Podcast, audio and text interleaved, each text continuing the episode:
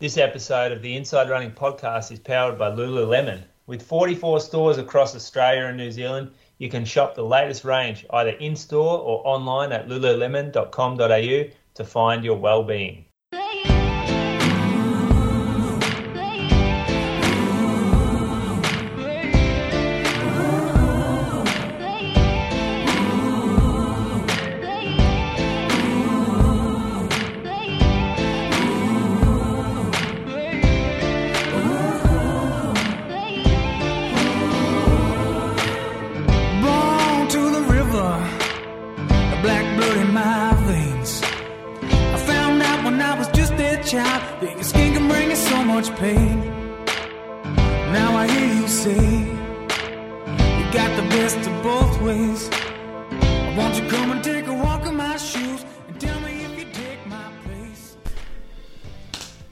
Episode number 314 of the Inside Running Podcast. Thank you for joining us for another week. Might be a quicker show tonight, only really news the Bolt New York Marathon, uh, New South Wales 3K champs to cover, some doping news in there as well.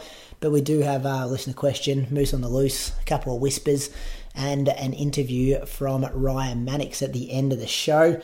Welcome, my co host. He's down in Anglesea, the 214 man. How are you this week, Julian Spence? I'm feeling pretty good actually. It's been a beautiful day in Anglesea. Has it? Tourists haven't been triggering you though?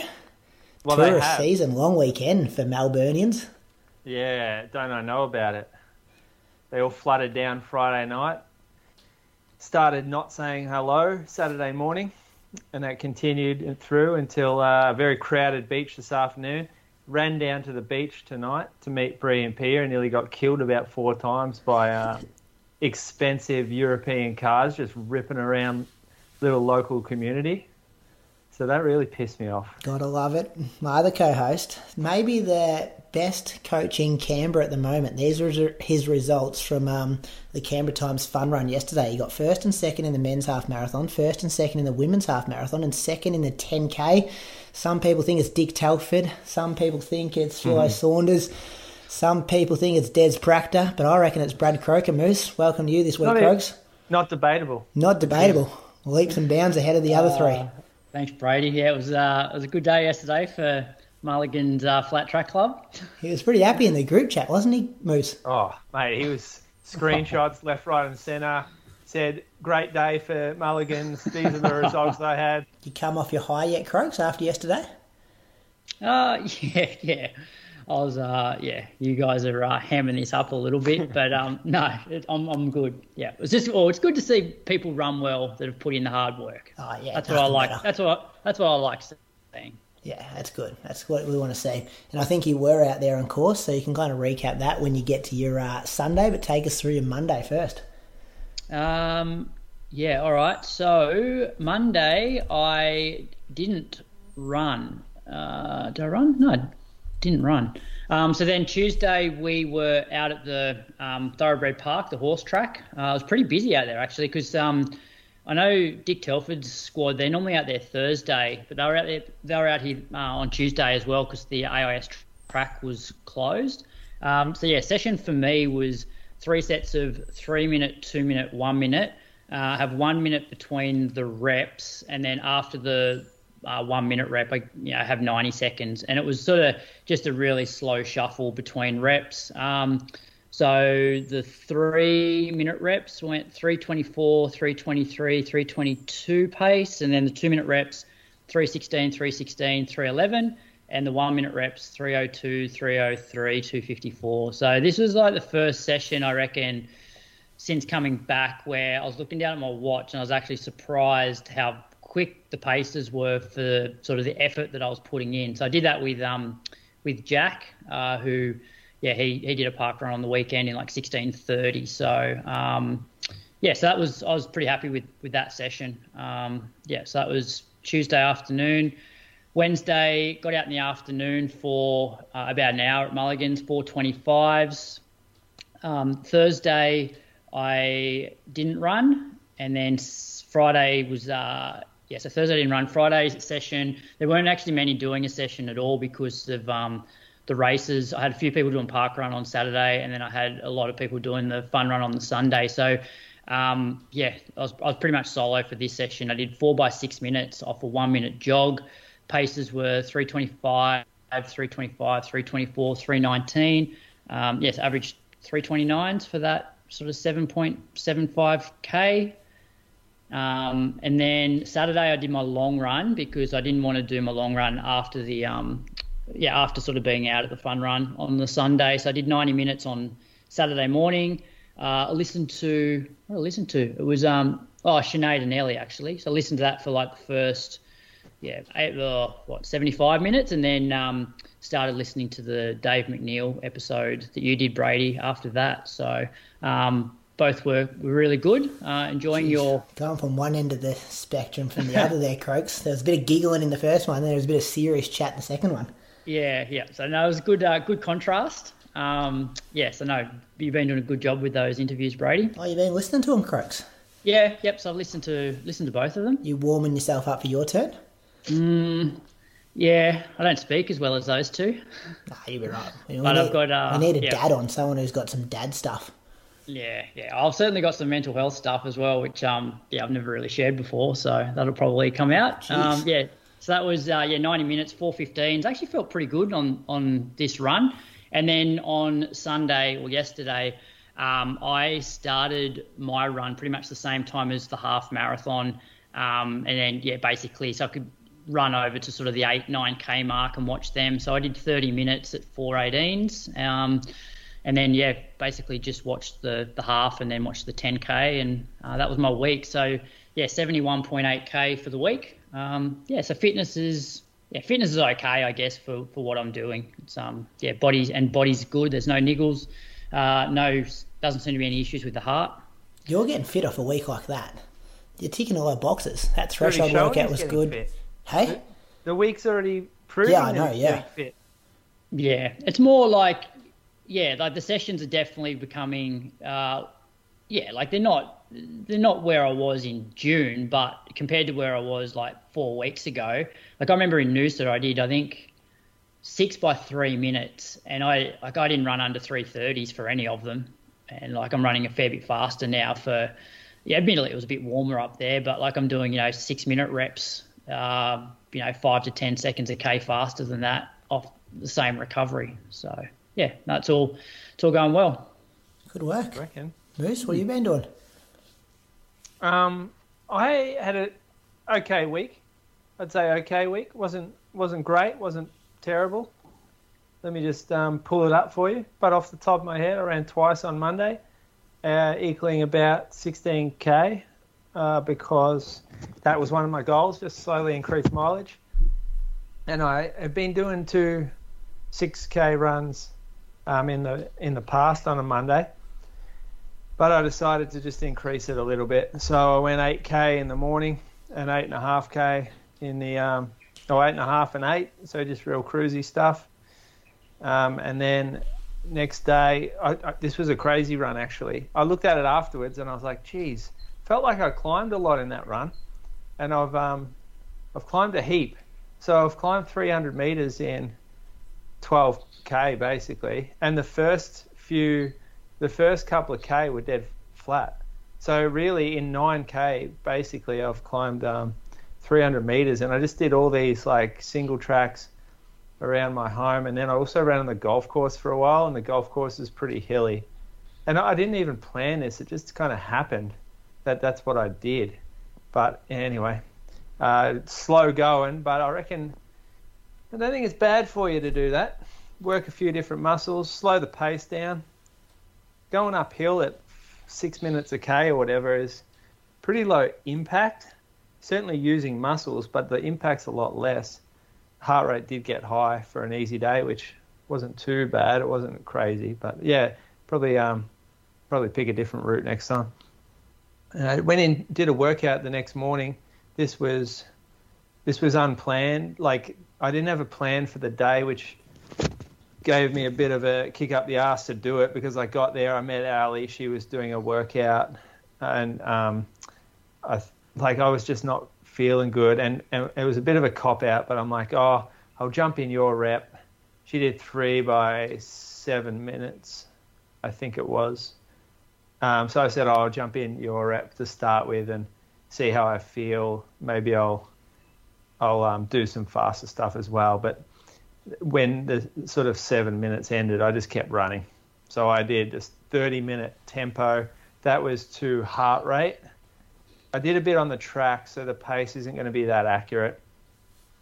Every like I think I every kind of at the end of every seven minutes, I went off and did this loop around Deakin that sort of goes up a small hill. So that got my heart rate up a bit. This is actually around like this would be called around marathon effort, I think. 160 beats a minute my heart rate. And then I did then I increased the the length of the hills. So I, I did um, 20 second hills, which was different, or it was 22 second most of them. So the, I just went further up the ramp that I've been doing them on, and th- this is actually pretty difficult.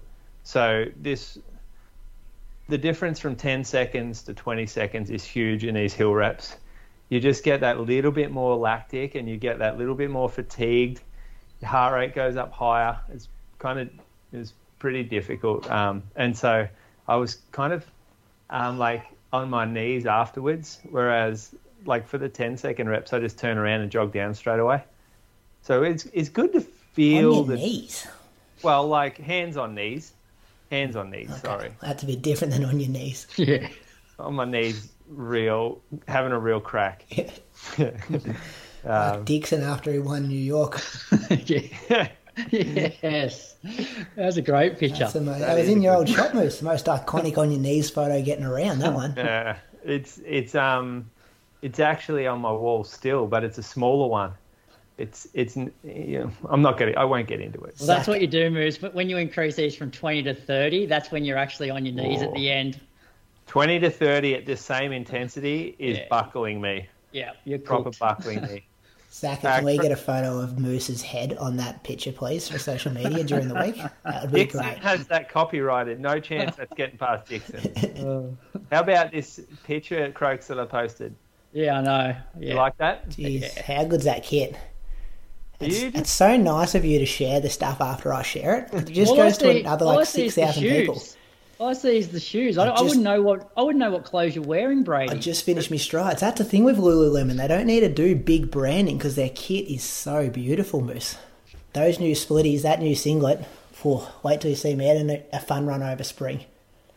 yeah, I'm just wondering how the, the shoot went. Like, did Carly That's direct it? Carly, yeah, yeah, Did she say just give a flirty little look back to the camera? Just- No, I, Yeah. I, I think this came. I think this was a video, wasn't it? This So was a just video. it's a screenshot of a video. oh, Moose. right. Okay. Okay. This What do you just, think about the tucked in, the tucked in look? Yeah, just showing off the booty. I That's always tuck my it. I always tuck my singlet into my shorts. Hmm. Every single Why? day of the week. I just I don't know. I like it. Look at you look through my whole Instagram and all my photos would be, well, not all of them, but majority of them I'd be tucked in. It's like you're because be you, more fast and loose. Yeah. Yeah, you- no, I like feel it tucked a in for paperclip. races and workouts. But you then, actually easy to, jobs. otherwise it hangs off. hey, Like you, yeah, you've got no torso. You're a paperclip. yeah, just something about that. Pull the pull the shorts a bit higher and just get a bit of a tuck going. Uh, anyway, um, did a I'll, double I'll flick that you a pair of socks, Moose, for promo on that for me. You did what? I'll flick you a pair of socks for sharing it with your Yeah, six tuck it in thousand with that you owe me. Yeah, I will. I'm going to call that up soon because I'm getting thirsty.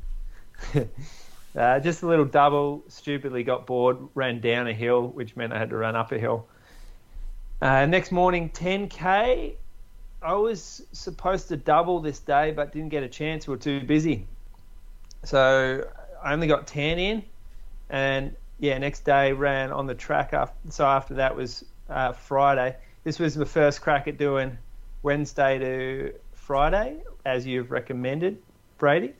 And I did a faster workout. So I did 4 by 1200, 600, 300. And I took a minute between all, except for the last set. I had to take 90 seconds just before the last set went, just to be able to get through it. Uh, the aim was 1200s at about 78s. 600s were going to be around 70, 72 and oh, that's the pace I'll go through at. I, I don't know what that equals, but that's just what the effort was. No one And- cares about 600 metre splits, do they? Oh they? no! Tell me It's about. like I'd give you my 800. 400 split. Yeah, it can't I- be that far off. I appreciate it when I check Strava. When I checked Strava Moose, I love that you gave us a split through 400 because that's all I cared about. So Moose, so oh, and sorry, and what pace for the 300s? Oh well, that was just supposed to be fast, you know, like stride pace. So for me, I didn't think I'd be able to go under 50 seconds, and a lot of the time I didn't really know where the actual marker was because I was starting some of them like at the 100 meter mark, and or like, I don't know where the markers are. I'm not that in tune with the track that I don't know where the actual spots are on the corners. Mm. It's pretty pretty embarrassing, really. So But I in was- terms of pace moves, so 78s is what 315s. Yeah, sev- threshold, 70, 70s is 255s, and you know 50s is uh, well, what it's like. So yeah, so in terms of the 78s and the 70s, is that like what 10 10k and 5k effort? I'd say the 78s is more around threshold. yeah. Uh, that's what I was kind of keeping an eye on with my heart rate. Um, I, I didn't really want my heart rate to go above threshold for the 1200s. Uh, so I, I was keeping track of it. And then on the um, 1200s, it was about 5k effort. However, Six, 600s, you mean?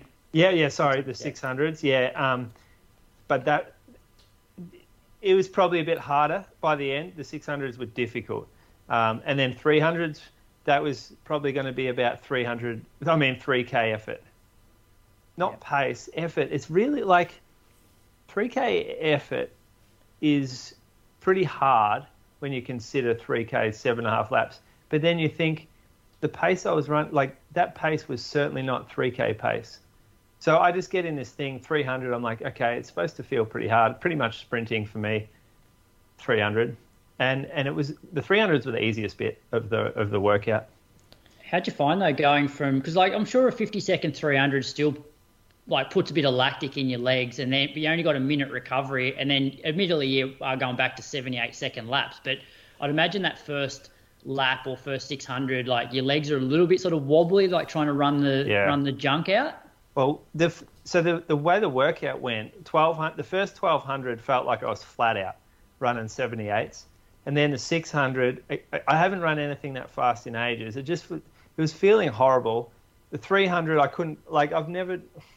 I've never had to work that hard mechanically to to get those splits, and I just thought this is fuck. This is not like this is not a place for me anymore. And then it started to feel a bit le- better, but then the lactic started building, and those 600s were easily the hardest, and the last 200 meters were like my legs just saying no.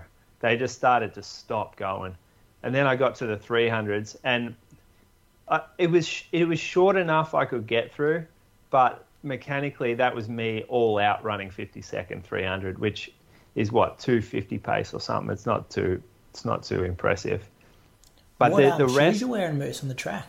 oh, I had a Vaporfly threes on. Yeah, that'd be good Um, on the track, wouldn't it? They're all right. Yeah, they're fine. I'd probably um I'd probably go something snappier. All my shoes are in boxes now. I just sort of have my set sho- set race shoes. I could probably get them out of there. But the the the last rep, I was pretty cooked after that last 300, and I needed 90 seconds instead of a minute to get through it. And mentally, this is not a good, easy workout for me. So I was trying to find ways to shorten it. Like I got through two reps, and I'm like, oh, you know what? Three sets is probably a pretty good amount for this. Like that's going to be about 6k at this pace. And then I thought, oh, let's just make the last rep a K, 400, 200. And and it, they're the sort of things that I do when I'm not enjoying myself when things get difficult. uh, and in the end, I just gave myself 30 seconds extra rest, which really wasn't a big deal. So I felt pretty good to finish it as like intended. Big track what- workout. Yeah, like, did you think maybe Moose like it would have been better to have like 90 seconds between like all of the sets where like mechanically because I reckon there's a big difference between a minute and 90 seconds like ju- just to be able to you know get rid- clear a bit more lactic and I feel like then you can maybe run mechanically a bit better because as you said like you're probably not getting to get quite as lactic by having a little bit more recovery between the sets. Yeah, yeah, I would have taken more rest had I known it would feel like that. But on paper, to, to me, it didn't seem that bad. Like 600 meters Yeah. running 70 second lap, like that doesn't seem difficult at all. uh, but it was. So Especially if you haven't done it for ages. yeah, yeah, Five k pace in workouts is a lot different than race day as well. Like if you're a listener out there and you're trying to hit the pace and you're wondering why it feels so hard of a pace that you expected to hold for five k in a race, don't be. true, Like yeah. I find it challenging to hit five k pace in workouts. But And there's a yeah. big difference between 400 and 600 at that intensity. Well, and, take and yeah, effort especially if you're only having one minute recoveries. Well, effort level, it nearly feels like it's 3K, I always find. Like 10K pace in training feels more like it's, yeah, quicker. There's, there's also people that train on the track often and run this kind of tempo like regularly. And then there's someone who's done marathon training and doesn't touch this type of work. And he's even on the track has been doing threshold stuff. So you, you can get conditioned for this.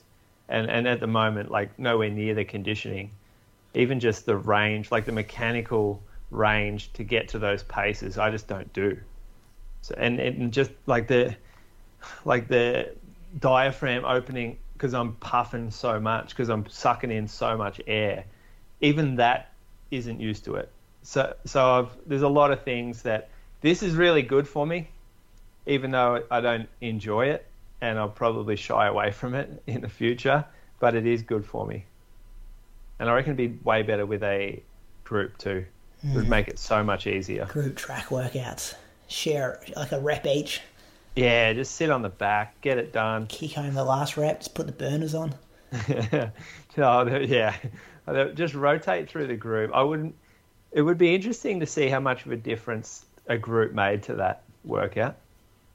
Whether it would be easier feel or whether we would have run faster paces at the same feel. I don't know. Uh, I did a I did a little jog that no- night around the sto- store. So I got a new shoe. The Nimbus 26 comes out soon enough. Um, pretty happy with how they've updated that shoe. It comes out soon, I think. I've got to double check that. Uh, but um, a little bit poppier, a little bit snappier, not quite a um, soft, spongy. Well, some people called it mushy, the 25. I didn't particularly like the upper, but I liked the feel of the midsole. I felt that was really soft, whereas this one to me is a little bit more long runner rather than just recovery runs, which I found the Nimbus was good for. I found uh, the Nimbus 25 very durable as well. The outsole was Yeah. um, exceptional. Haven't changed too much on the outer sole, which is good. Yeah, not a lot of change there. Uh, ran in Aireys Saturday morning. There's a little bit of a group down there. Didn't get invited to this. Had got invite. Didn't get invited properly.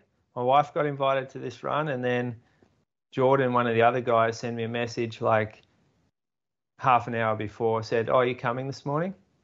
And I was like, "Oh, I'm I'm going down there fired up, getting left out of the group runs, getting not invited, perhaps on purpose. So I, I rocked up with a chip on my shoulder.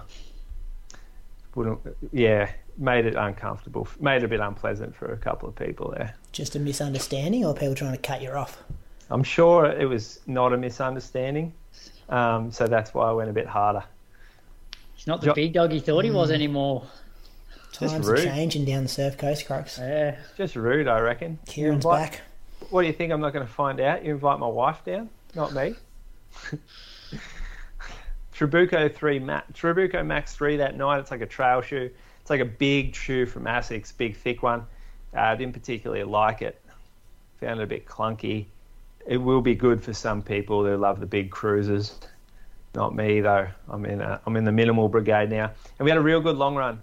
So I went two hours fifteen just to progress the last few weeks. It was how much climbing? Let me have a look. It was a decent one. We went over the hills, 525, so it wasn't that good. I take that back. It wasn't that good. And we started slow, like 514, 505, and then we we we got going a little bit. We in the end we averaged um 416, or I did. I was the only one who went past 26k or so, and yeah, it got difficult to me at the end. I probably need to just control some of this, I reckon, if I'm going to be sustainable, because the last 15 minutes wasn't that comfy, and I felt like it, I had a proper long run at the end. Had that like little bit of sickness about it. Just whether it was the gels I was taking, I took three gels. Whether it was that or the fact that I s- smashed a chalky milk afterwards a bit too quick, just didn't feel good for maybe an hour or two, and then came back to life.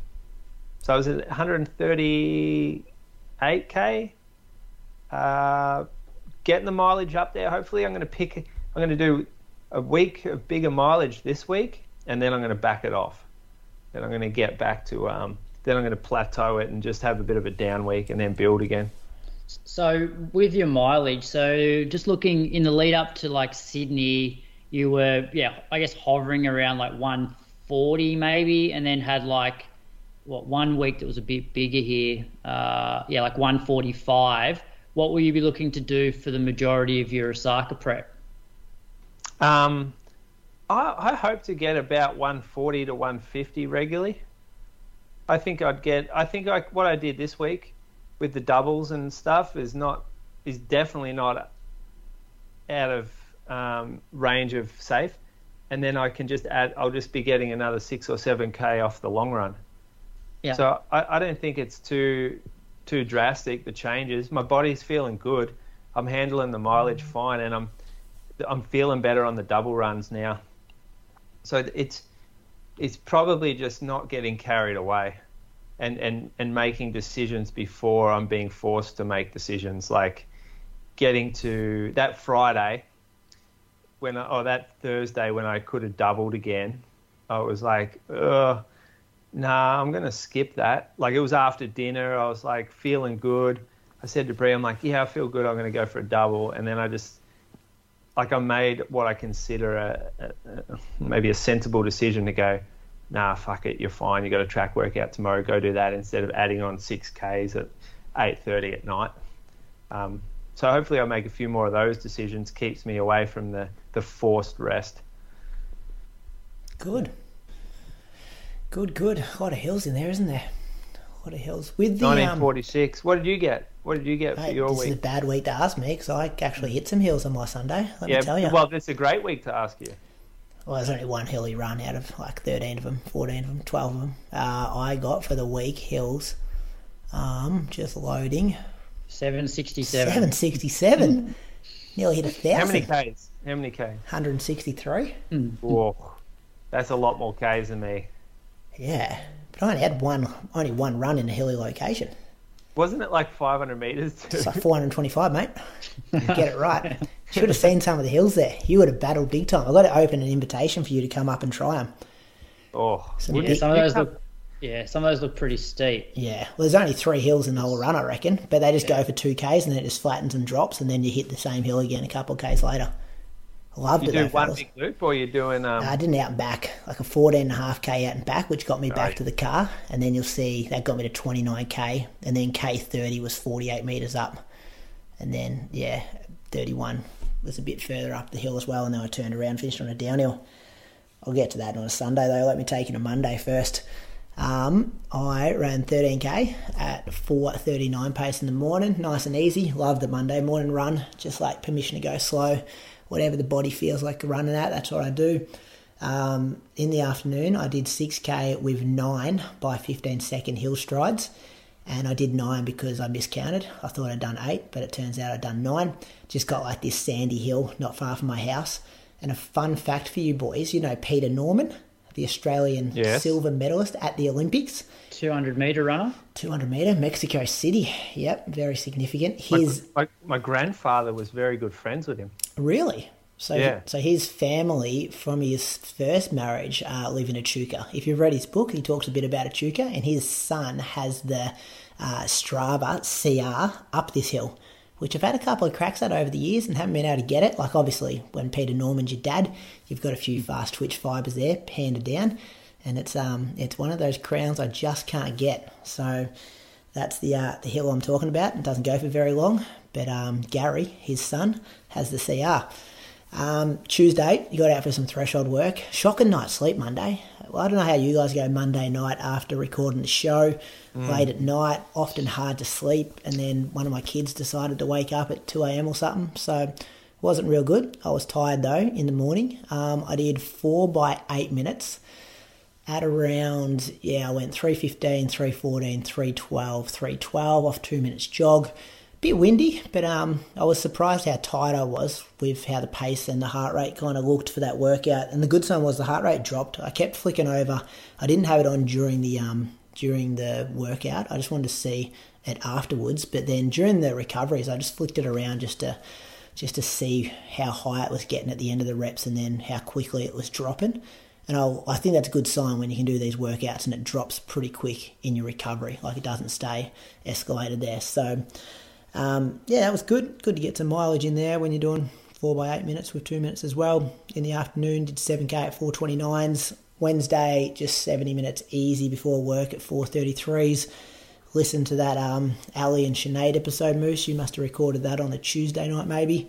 So that was good to hear what they're up to. A few um, few good things in there. Obviously, they relax when they're with you as well. So yeah, it was a good little show. Enjoyed that. I'm sure you record enjoyed recording it. Yeah, it's funny. We have a message group, a lot of jokes in there. I was hoping to get a few more out of them, but they're not that funny, those two.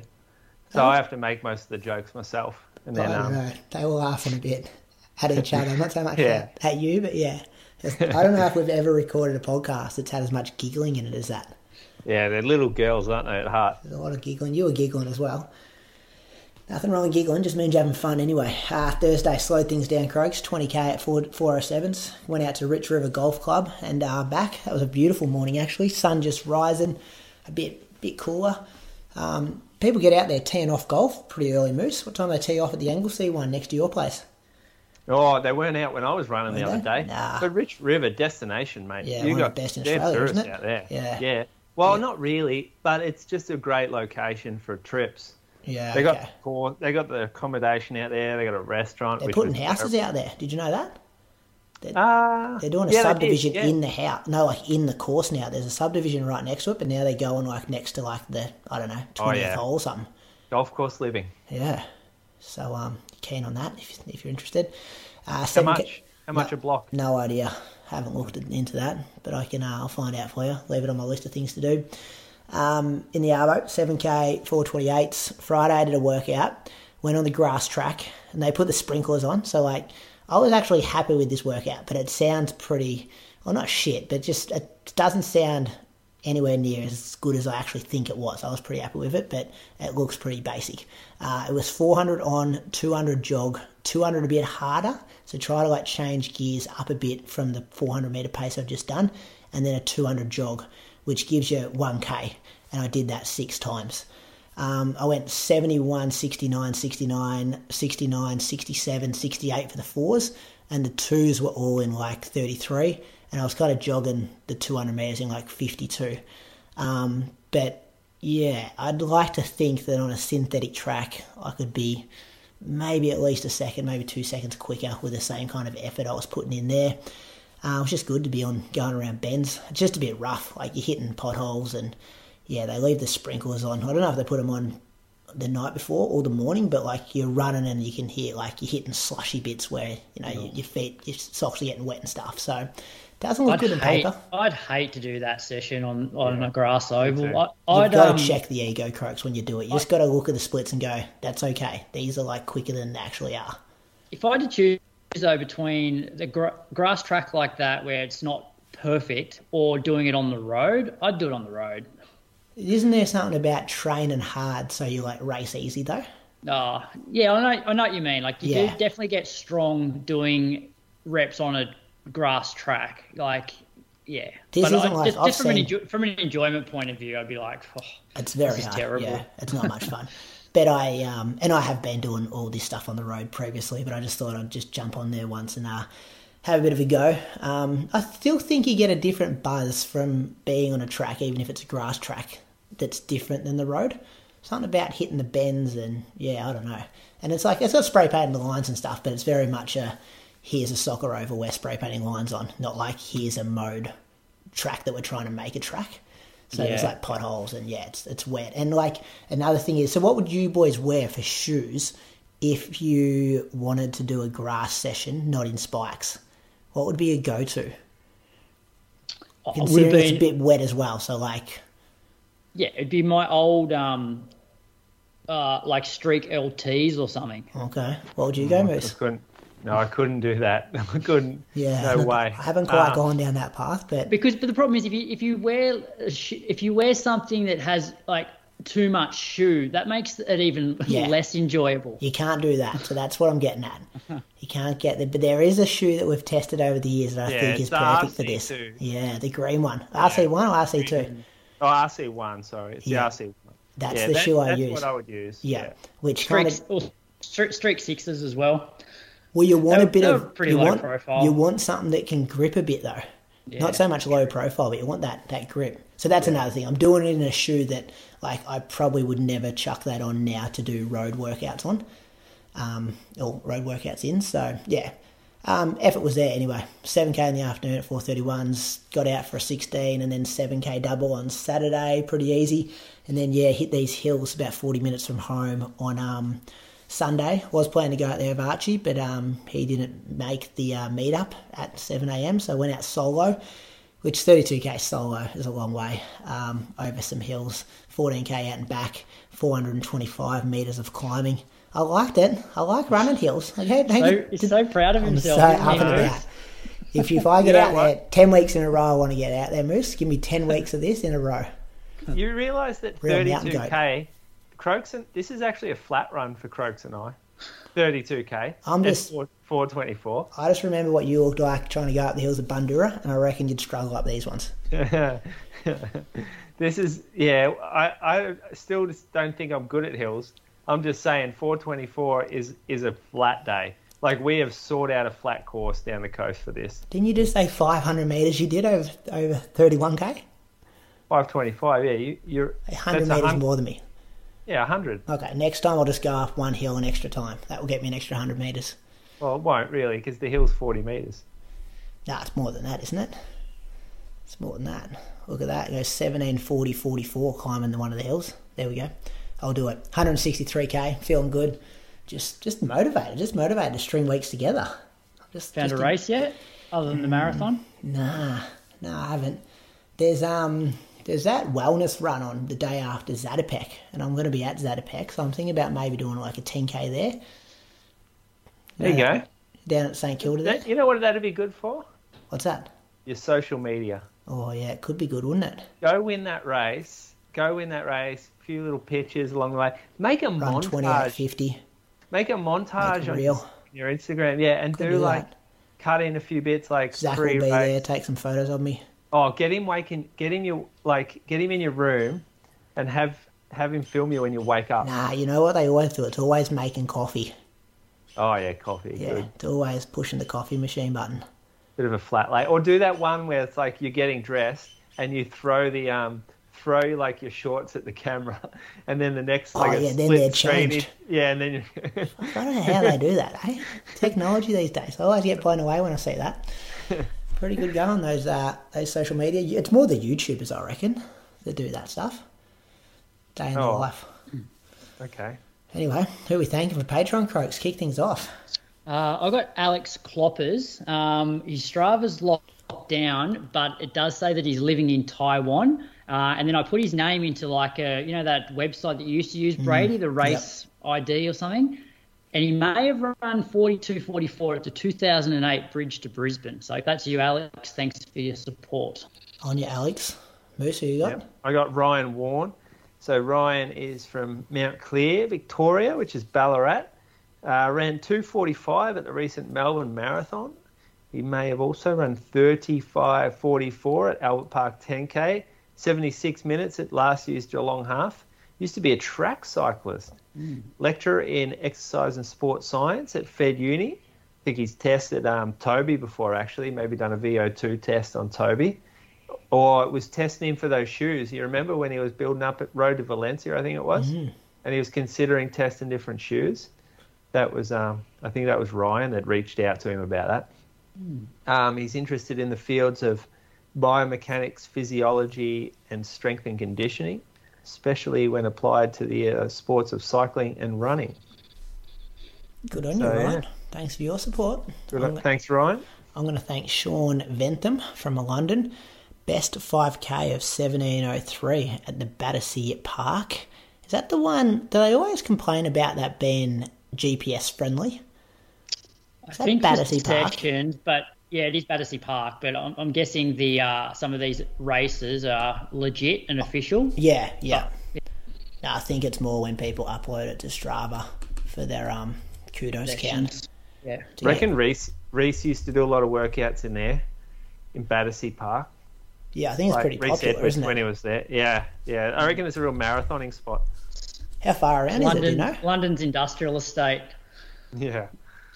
Is it Uh, is it far? Because isn't there Regent Park in London as well? I think you can do a couple of turns there. Okay. like a, a couple of loops. Sorry, like you can take a turn and cut it shorter. Um, yeah, I, I used to see it pop up a lot with him, Tony, Tony Payne, and uh, Malcolm Hicks. Malcolm Hicks. Yeah, there's a bit of a group of them that used to get into it. Yep. All right. Uh, his 10k is 36.27, which according to Croaks, but I've got, I actually coached Sean, I've got his sign up sheet here for Run to PB Croaks, and he's around 35.06. So you're a bit off there, but good good points for trying. 118.05 for the half marathon. What do you got? 79. Jeez, I should have helped you out here, Croaks. And 244 for Valencia is correct. Recently, Time um, trials don't ra- time trials don't count, mate. for what? For these times, these PBs, we know that. No, these are his. Oh, you mean Croaks' ones? Yeah, no, no, your ones. Nah, He's these are off. these are on his races, mate. He filled these in himself. These are That's legit. not. Uh, wait, he filled him in himself. Yeah, this is a sign up form to get coached. He's filled Oh it in. yeah, you double check that. I'm not going to go through everyone's everyone's times and check them. Mate, I'm gonna go fill a sign out for him. Most of the time, they got races listed next to him. Um, he got a puppy recently. He signed up to do Barcelona Marathon next year. Uh, I think he works at Shawbrook Bank as a senior manager of corporate development. There we go, boys. That's our title for the week. That one. Yeah. So, uh, and he's a great fella. So, thanks, Sean, Ryan, and Alex for your support of the Inside Running podcast. If you enjoy what we do on this show, like the content, you can support us on patreon.com forward slash Inside Running podcast.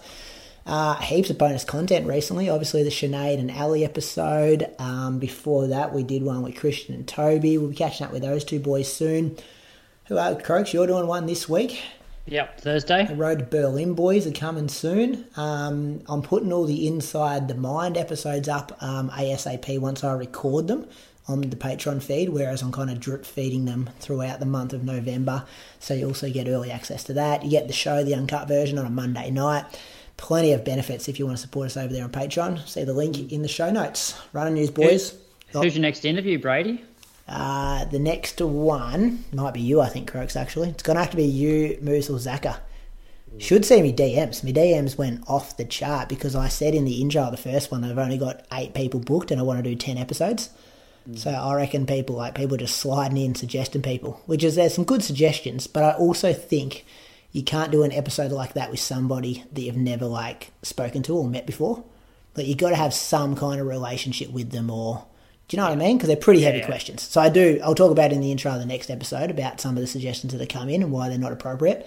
But um, yeah, and I'm very thankful that people are sending them in. But you've got to have some kind of connection to to ask those kind of questions. I think. Yeah. Um, running news, Noosa Bolt happened. I watched this on Saturday night. I thought Craig Mottram was about to have a heart attack on the um, the commentary. I reckon he was blowing harder than Jack Rayner was by the end of this uh, this call. Jack Rayner got You the like win. you like the commentary? He's high energy, isn't he? Yeah. But has Remind he me of always Grant- been like that? Grant Penny, you know, so when Yeah. Grant Penny commentates the um the Tassie carnivals over Christmas, Yeah, Christmas New Year period, very similar energy, I reckon. yeah. Which I don't mind because it's very much like call it like it's a horse race. But do you think um, Mottram, like we got a, one of the best runners of all time in Australian, in um, in a should he be making the call like that, or should he be providing insights like slowly? He should, Expert- he should be expert expert commentary. comments. Yeah. Yeah, I don't think you need a, a guy who's so knowledgeable to just be calling calling the race as if it is like a He horse like, race. but he was like also the hype man and stuff as well. He was doing like three jobs. It's like in the footy where you have like Bruce Bruce doing the commentary and then they throw down to one of the ex footy players for their comments or whatever.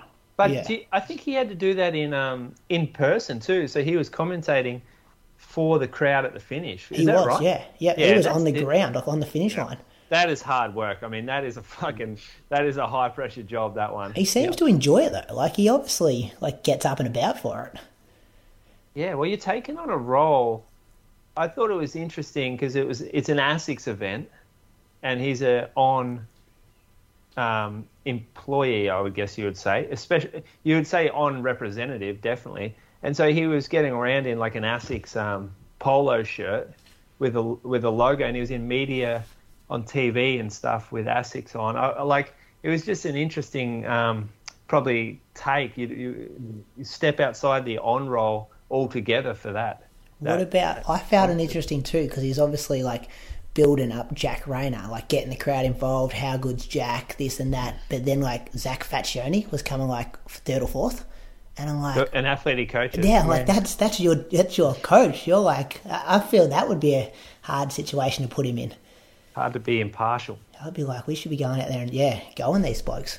Anyway, Jack Rayner got the win, so this was stagger start, female start first. Did anyone know exactly what the gap was this year? I think they Two changed it every minutes, year. I think. Two I think, minutes I think was it was like two minutes. Yeah. Yeah, so he did catch, um, caught Caitlin Adams pretty close to the finish line. Um, so Jack ran 13.56. Andre Waring was the second male across the line in 14.04. Jude Thomas was third in 14.14. All eyes were pretty much on Jack chasing down the ladies, though. He didn't really get to see much of Andre and Jude until they kind of come in at the finish line there. Caitlin Adams did her best to try and um, run away with it, and then, yeah, probably 100, 150 metres to go. Jack went past her, so she ran 16 minutes flat. Cara Feain-Ryan was second in 16.07. And Zoe Buckman, bit of a return to form here. She was seen her come in a few races recently, but this is the one where I think she, she made it stick for as long as possible. Um, third in 16.17. What a year Caitlin Adams has had, winning the Noosa Bolt, also 12th at the um, World Road Running Championships, second to Sinead down at Burnie 10 a couple of weeks ago, who's pretty much the goat of Australian distance running at the moment. So good to see Caitlin Adams get the win there, fellas. Was she your one to watch this year? Was she? She Brady certainly was. Watching very closely about wasn't every win wasn't half gets. obvious. Yeah, I'm, I'm, I'm trying to. I'm like, yes, I think she had a pretty good year, but geez, I can't remember anything like staggering. Yeah, I've had. Uh, I think my, I think my two. Obviously, we'll be recapping this in a what six weeks or so. But I think I had. Um, uh, who was it? Uh, I think Morgan McDonald, and he obviously had a rough, rough first half to the year. But then you know his last few months has been pretty decent. And then uh, Steeplechaser, who's our uh, Amy Oh, Cashin. Cashin. Yeah, so don't think Amy's done a lot She went to World. Champs, though, didn't she? Surely Yeah. we're doing it, surely we're doing this at the end of the year, not now. Yeah, we are. We There's are. still some time to go. I was just trying to remember who I had. yeah, Yeah. I can't remember. It was good, good to watch on a Saturday afternoon, Saturday evening, that kind of race. Uh, New- Crowds. What about the crowds, Brady? Crowds are huge, They're- yeah. They're like four or five deep. Awesome. Is it bigger Hmm. fields as well? Like, did it used to be a bit elitist back in the day? I feel like there was like 50 guys running around that race. Yeah, I reckon it used to be like a. s- It was probably like a 17 minute sort of cut off. Oh, for men, nah, quicker. No, I reckon it would. No, I don't reckon thought it was I still reckon it was about seven. I still reckon it was about 17. But people who were running 17 just didn't enter. Like they sort of just didn't want to be like part of it in a way. Yeah, it'd be it would be a bit rough and lonely out there with all the um, Yeah. turns being that far back. Yeah. And you'd end up getting lapped, wouldn't you, too, I reckon? Maybe. Uh, Don't know. 71 finishes across both genders. Uh, New York happened in the early hours of this morning. You guys watch it? I've seen the highlights, so I can talk about it a bit. I saw the, the women's mile finish. That's all I've seen. Well, pretty epic finish, wasn't it? Five of them Yeah, yeah, yeah. coming in. Oh, I only saw it by the t- when I started watching. Three left only. Okay. Was Cosguy the first? Was Cosguy the fourth? She was out by then. Yeah, was- yeah. in the orange. Hellen Obiri got the win. First person in 34 years to do the Boston New York double in the same calendar year. She won in at 227.23. Letesenbet Gidey, 227.29. And Sharon Lokedi, who was a winner last year, um, she ran 227.33. Uh, they just jogged in, they boys, from what I saw. No attack of a record, attack of the pace, and just made it a good old fashioned kick down. can't comment, Brady. I, I recorded it, but uh, went to work today, so I didn't have time to sit and watch it, unfortunately. Yeah, well, that's what I saw in the highlights that there was still a bigger pack, and they um they slowed things down, and then yeah kicked it down, Gidey, you just can't win a race, can she? I swear, No. I said it six months ago, and you guys had a crack at me. It's really weird watching her finish though. She like looked amazing. Mm, She looked like she was about to absolutely brain them all. And then all of a sudden, Obiri just went and and she looked terrible. she looks like a crazy person, like running for home. And Gidey looks beautiful behind her, and then a gap develops and a gap develops, and you're like, hold on, what's what am I watching here? Like this doesn't seem right. It should be Gidey winning right now. Yeah. Obiri just tough as nails, and I mean obviously fast too, but yeah, like all that marathon training she does, still fast though. Yeah, well, she always was, wasn't she? When she kicks, not many people can go with it. She throws the arms everywhere. Whereas, Yeah, whereas Gidey probably um she looks nicer in the finishing kick. Like her technique doesn't change. yeah. and She and she looked like she finished s- seemingly comfortable, which I guess if you jog for 40k and then kick home, it's not going to feel that bad. Like, it, yeah, it's a really hard mile at the end, but you've you haven't really spent yourself like if it went from halfway and you just ran 20k hard. So, it, yeah, And Hey. probably backed herself because I'm, I'm guessing all these girls felt, felt pretty comfortable at that pace. And Gidey's probably thinking, well, as long as I'm here, like I can probably win in the last K because what is she, the third fastest 5K runner of all time? Like she certainly run faster than what Hellen Obiri's run over 5K in terms of PBs. Um, yeah. Just, yeah, would have still been a good payday for her in second. Well, Um, yeah, I mean, Obiri, 100 grand, Was it? uh, 100 US for the win. Well, mm. yeah, Tola got 100 grand US for the win. Oh, you no. sent us that today, Brady. No, no, no. That was for winning the World Marathon Major, like the Abbotts. You know, it does a point score thing. Oh, You know how they take the results over like two years? you sure? Yep. Oh. Tola's victory but- marks his first World Marathon Major title after claiming two third place finishes previously. uh, I don't know. Yeah, no, that, that hang means on, it's, his no, first, no, no. it's his first major win, Brady. Yeah, so he yeah. wins 100 grand for winning the race and another 50,000 for breaking the course record. Just from yesterday. Yeah. Jeez. Is that documented? Well, you sent it You to sent us, it you through. Oh, dickhead. no, I did. But before Tola- today, did you know that? I've never Well, ever heard anyone grand. say, oh, yeah, New York's 100,000 for the winner. I wouldn't be surprised. That I don't seems see about right. It's New York City Marathon. There Their appearance know. fees. I'm not saying it shouldn't be that way. I'm just saying I didn't know if that was documented. And when I first read it, I thought that was because he won the World Marathon Majors like circuit thing. Yeah, but this article that you sent it from is referring to the New York Marathon. Hmm. It says here the women's and men's winners each earned 100,000 for their performances. Tola won an additional 50,000 bonus for breaking the course record on Sunday.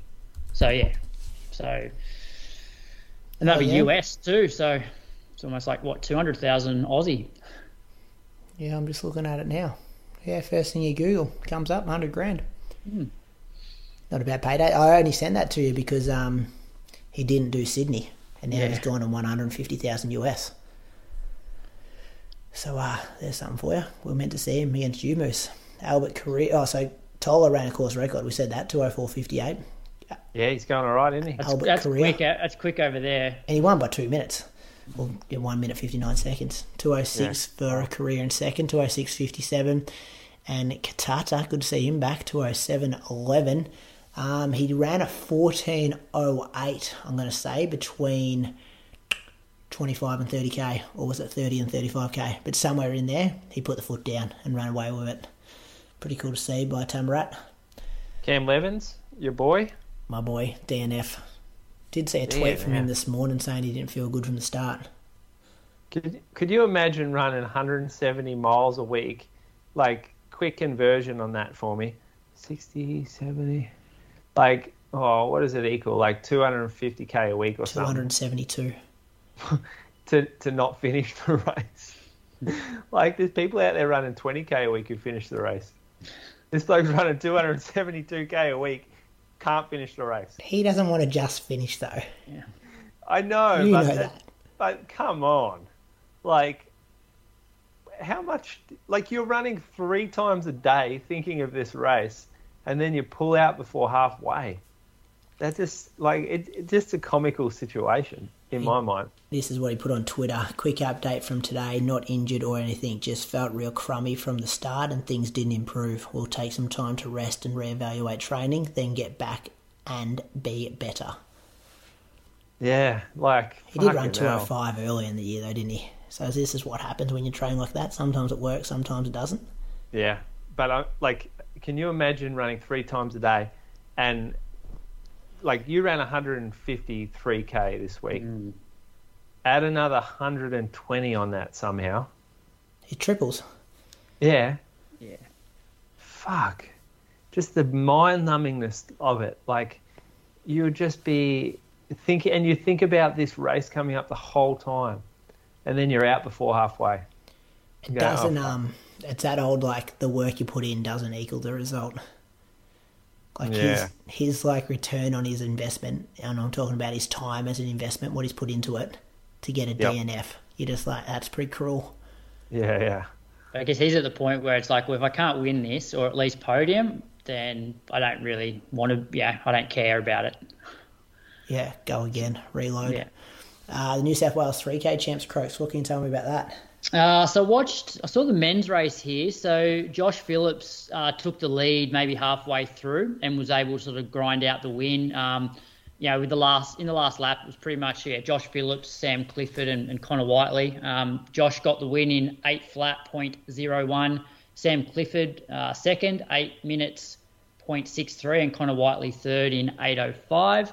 Uh, the women's race, Holly Campbell, she was in front at 200 and was ahead uh, at the finish line, ran 904. Carley Thomas second, 907, and Jaylah Hancock Cameron was third in 911. Carley Thomas, is she not at school right now? Yeah, I know she must be back over here. Washington. Yeah, I thought so because she just signed that next in line deal. Yeah, so On, I don't know. she? Maybe with she just On. hasn't hasn't gone back yet. But she, um, yeah, she closed in like a sixty. She had the quickest last lap of the race. So She was a fair way behind with a lap to go, and ended up being yeah three seconds behind in the end.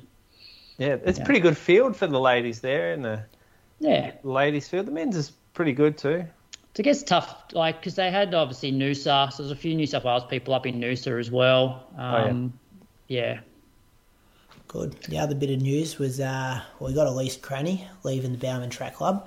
You picked this last week, Moose. Well done on the whisper. You said she was going. Box ticked. No anymore. Where's she going? What's she doing? Nah, no Biggest idea. female name. None of them ever, ever announce where they're going, do they? No, where are they going to pop up? Because no one has, right? Yeah.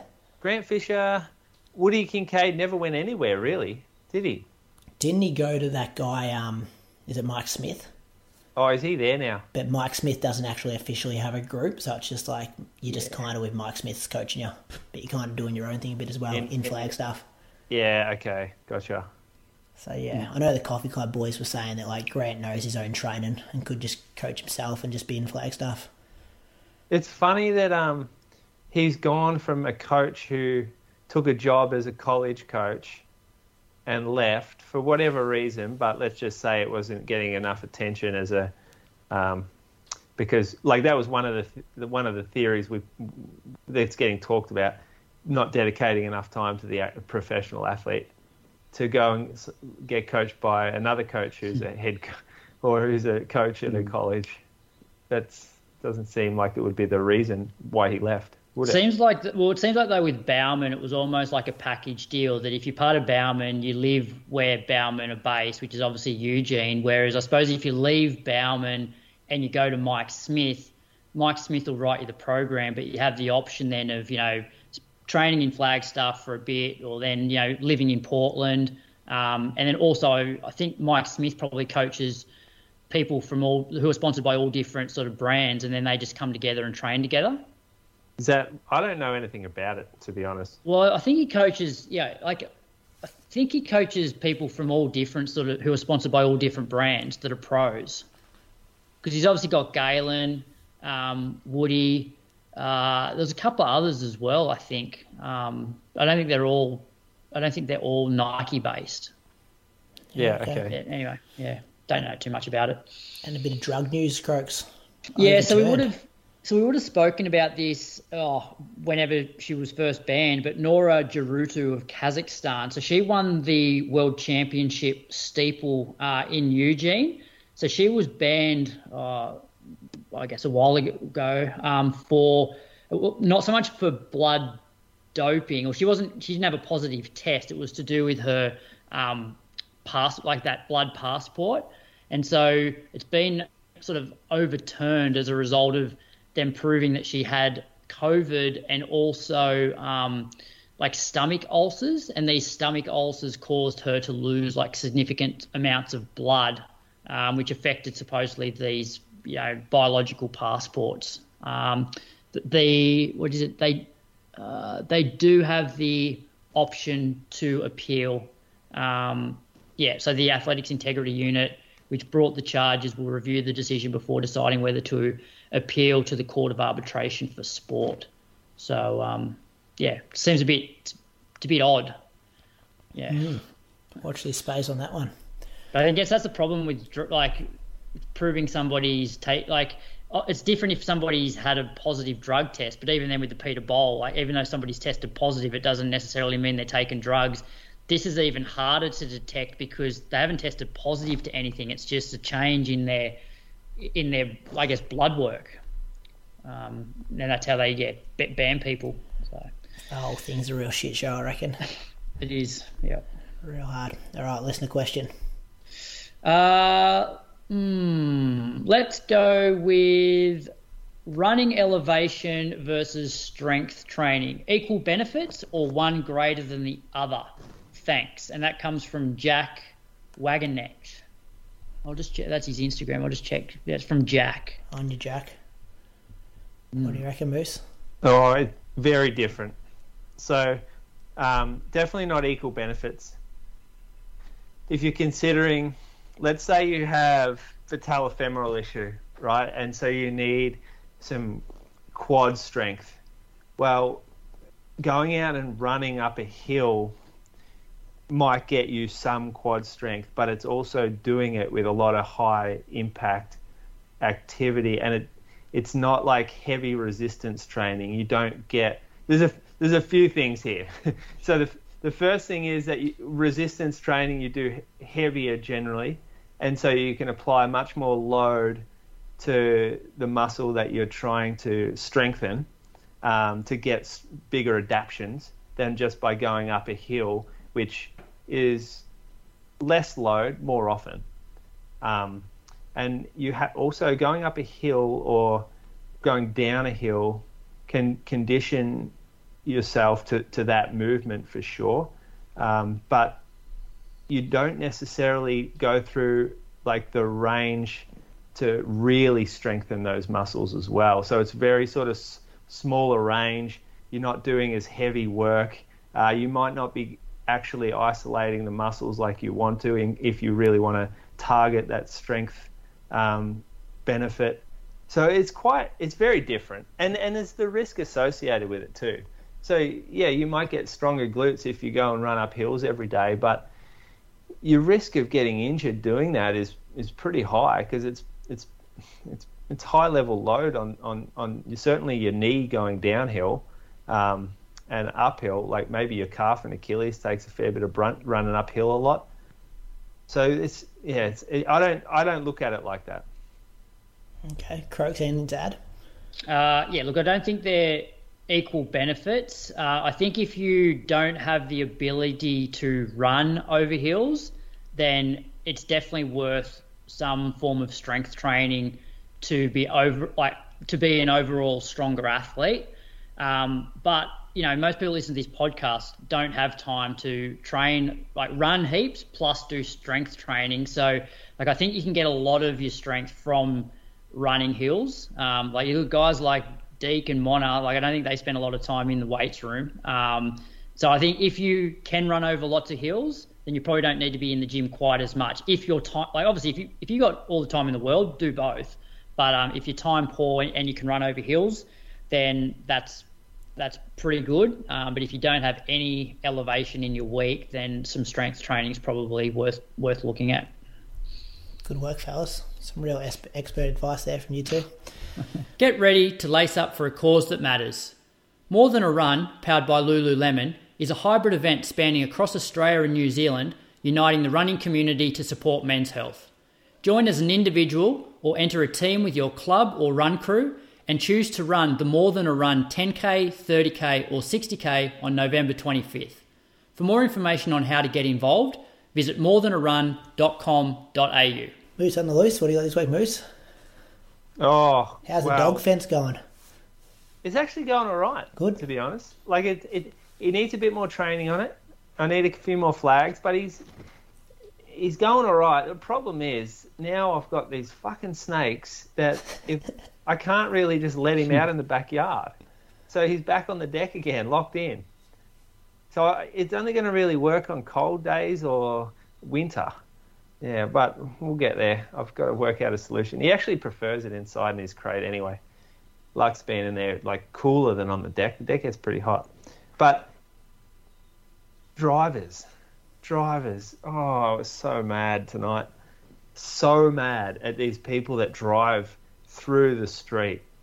Like these are streets that families live on, and they it, it's the kind of community where kids play in the street. You know, like they'll go and they'll be playing cricket, and then a car comes and they jump off the side, or they've got a dog and the dog's kind of just running around like it's no big deal, and you've got these fucking dickheads that put their foot down, drive like 80k an hour through a 50k an hour street, whip around blind corners, and it correlates to the the long weekends and the summer holidays. And the times when the town gets an influx of people from the city. So, like, I don't understand why, if you come to a small town, you think that you can kind of just drive, like, with no regard for other people like that, and no regard for kids. Like, this, they- they've, I'm out running, and I've been, had Pia like on the um, Breeze got her on the bike seat, and they whip around on a dirt road like within a meter and a half of us. Fucking like you, you, you're messing with people's lives. Do Don't you get put it. your, do you put your arm out like just shouting like slow down, like wave your arm? Oh, so That's what I was do. think- I was thinking about putting a sign up on this one notorious corner, and and the sign would say, "If you don't slow down, you might get a rock through the windshield" or something like that. Oh, And I okay. and I just think, all right, well, maybe this guy, maybe the guy that whips around the corner here thinks that's a bluff, or maybe he thinks, fuck, there's a ten percent chance that's not a bluff, and if I speed round here, there's a person waiting, will just chuck a rock through my windscreen, and that causes him to slow down a little bit to the speed limit. Now, that's enough for me. Then maybe that I get one out of ten people like that, uh, or maybe I sit behind that corner and fucking throw rocks through people's windshields, Have you got And police in Anglesea? like part time. Yeah. and they ain't they ain't putting speed cameras up around that area. That's what I'm thinking. This is this is what I'm talking about. Like you got to take the law into your own hands. if if the police aren't there to enforce the law, then it comes down to the community to do it. And it Civilians. comes, you've got to stand up for your community. And so I have a I have a perfect place set up. One little pebble through that window. What do they do? They stop. They go, "What the fuck are you doing?" I said, "Slow down." Look, the sign warned you. You've done this for five days in a row. You would have seen the sign by now, And then he pulls a knife out. Mate. Have you seen me street? You haven't seen me street fight yet. No, I I haven't. I told you yet. last week I was Rambo. I've got a whole past life. They make movies about me one day. Yeah, right, yeah. Black belt in karate or something like that. Yeah, it's just street style. Street style. Ah, very good. Who's typing I- other stuff in here? Craig, you yeah, got a I got a, well, I got a couple just Here from the last week. You know, so one's around these sh- around shoe regulations again. So one of the guys I coach, he's like relatively new to running, would like to run a 10k on the track, and the uh, eight so the ACT 10k champs are on this coming weekend. So he contacts ACT Athletics, and they've basically said for him to run the ACT 10k champs, he has to comply to the World Athletics shoe standards. Now, the ACT 10k champs literally has like five people in it max. I, like, and so he hasn't done a lot in spikes, and I'm not going to put him out there in a pair of spikes for 10k when he's hardly running them. But it's just it's just killing the sport, especially when you like. Surely it wouldn't be that hard to put an asterisk against. You know, if you've got five people in the field, it's pretty easy to go through what shoes you're wearing. Are they compliant? Yes, tick, tick, tick. Okay, your, your time doesn't necessarily count. Yes, you can obviously time it yourself and you've run 10k on the track in a race, but it's not going to be on a World Athletics profile. Like, surely it's not that difficult, especially when you consider it wasn't that long ago that if you look at people like Stewie, so Stewie's 10,000 meter PB on his World Athletics profile, I'm pretty sure was from Box Hill that night in a pair of super shoes. Um, Brady, your PB. I, I, was there that night with him. Yeah, set my well, PB the same night. Your official PB on World Athletics is in a pair of super shoes. Now you're basically stopping people from running a 10k on the track in a pair of super shoes, even if they don't care so much about their time being super official. It's, it's a just, stupid rule. Oh, I don't like, get if I, they were that super on the track. Why doesn't everyone wear them in track oh, races? I, I, agree. I reckon they just open it up to the track and then let people yeah. run. Because I, I get it. Always let them run and give them an asterisk, like you said. Yeah, like so for, for yeah, and it's okay. Like let's say there was four or five races at the ACT 10k champs. Okay, the A race, then you potentially have to do it, which th- that will be this race because there'll only be one race. Whereas you know you go to uh, I don't know, probably even like Vic Vic 5K, the B race. You could probably wear super shoes and yeah, race that night and, and not have an issue. Um, I, I did actually reach out to somebody on this topic, and the issue is that they actually have to pay a certain amount of money or apply for meets to have world or basically be um, accredited with World Athletics so that people can actually qualify for, you know, nationals and, and world championships and, and that sort of thing. And everybody in the race needs to comply to those regulations. But it just like it, it just seems to be really bad for the sport. Like here's this guy that you know he ran what 1630 park run on the weekend wants to go and run a 10k track race and he won't he won't do it now because it's uh, plus ACT Athletics misses out on his thirty dollars entry fee. Yeah, it's um, It's a barrier, isn't it? It's a barrier oh. to get people to run. Yeah, um, yeah. So that's one, and my other one was just yesterday. So one of the guys I coach, um, I when I was doing my 30 minute run, I sort of worked out roughly what time the guy should get through sort of eight to nine k, and I saw him way ahead of time, and so I had to sort of take a few back streets to get onto the course so I could actually see him, and I'm like, mate, like there's no one behind you. He's like, oh yeah, missed missed a turn within the first k, and I'm just like, oh, like how does how does that happen? Like like Marshall's lead, like there was a lead bike with him at that point, but there was no lead bike in the first like K. Um, just yeah, I don't know. Just that stuff annoys me when people people train hard. They go there to have like a pretty legit race, and their their race is potentially ruined um, in the first kilometre because there's no marshals, and, and, the lead bike comes in, you know, too late. Um, yeah, as it turns out, because it was a two lap course, the bit that he missed on the first lap, he tried to make it up on the second lap. Um, yeah, but anyway, there are a couple of rants from me. Good work from you. I like that. Been a bit muzzled the last you know couple the, of months with his shoe you know the re- got moose. But the real problem with this is not the marshal. They're, they're a volunteer. It's the dis, the, the directions the given. Yeah, you it, they get treated like it's all common sense Mm. And maybe some of it is, but at the same time, like if I've organized a race before or, or been involved with it, like you don't take chances. You don't go, oh, they'll know what to do there. That's okay. You're like, this is what has to happen at this point.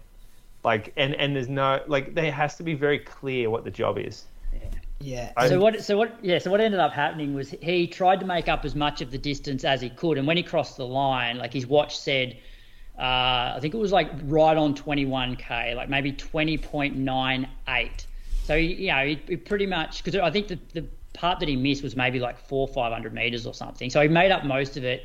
He, he was he was that far in front that you know it wasn't an issue, and then they actually just gave him like a minute time penalty on top of it because um, he ran like 72 and then they put a time penalty on it, so it ended up being 73, which was still enough to to win the race. So that's what they ended up doing. Which, um, yeah, I guess the main thing was that he was still awarded the win, ran pretty much the course. Um, so yeah, I'll give a shout out to actually Zach for that, Zach Rosser and uh, Alex, um, who won the the women's half.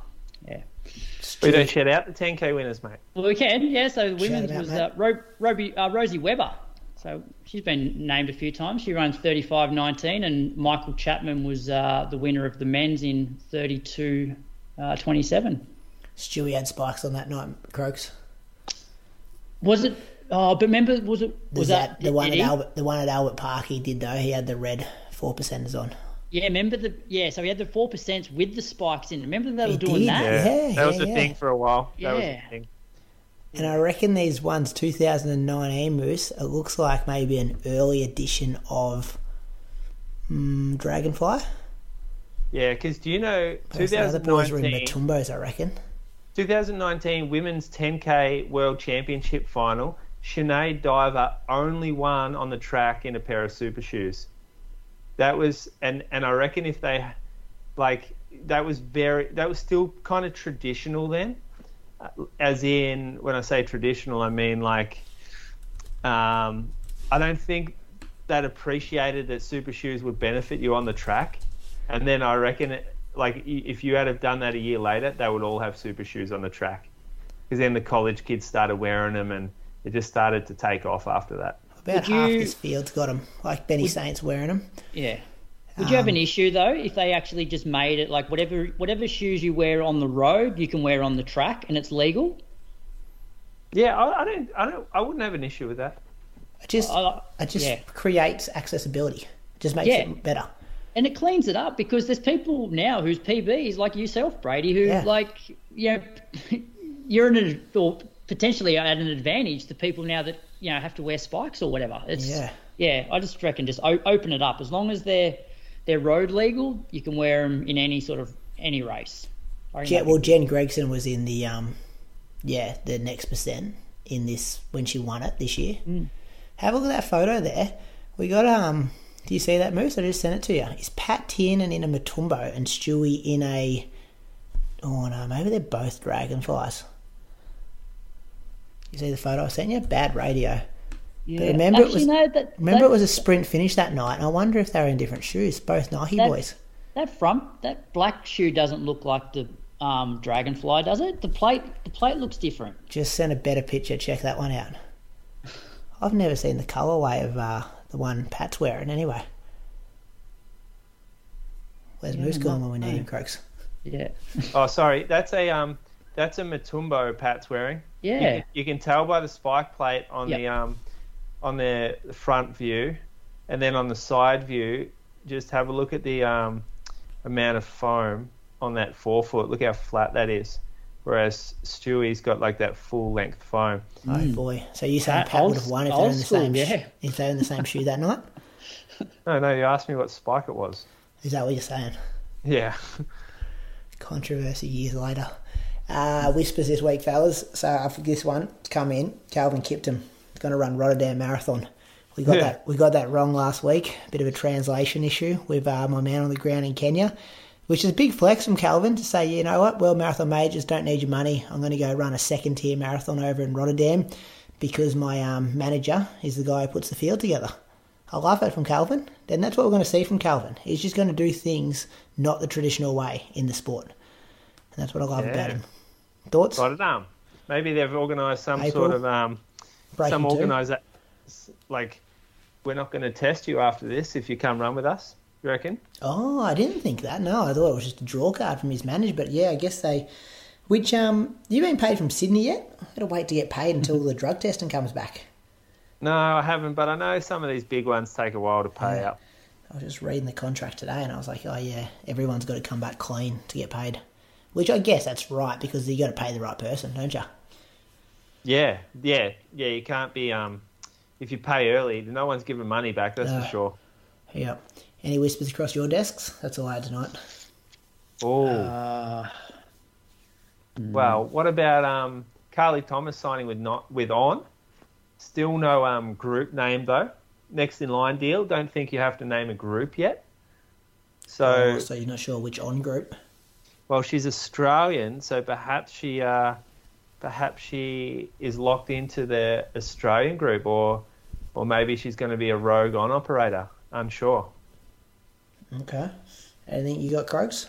uh, No, I got very very little this week. What's coming up then, boys? What are you doing between now and next week, Bradley? Uh, a bit of single parenting. Viv's off to Melbourne for Spring Carnival on. Uh, she's heading down Wednesday to do the fashions on the Thursday. Oh yeah, just So, while I've uh, got you on that, like, do you when she goes and wears a dress to these things, do you have to wear a suit that matches it, Well, I often or a shirt or a tie or something? Nah, you don't. Yeah. Well, only if you're only if you're entering couples. No, but if I'm just going, so I'm going to the races tomorrow, and I put a Yeah. suit and a shirt on today just to check that it was ready to go, and Carly's like, "You can't wear that; doesn't match my dress." And I'm like, Mm. "I don't think this is a rule." I'll ask Viv Croker. Yeah, no, I'll just ask Viv. Oh, she's got the headphones in. Don't worry Um, about it. uh, I don't, that, that's yeah. The only time you do that is uh, I think when you're like competing because Yeah. they do have like couples competitions. No competing going on here.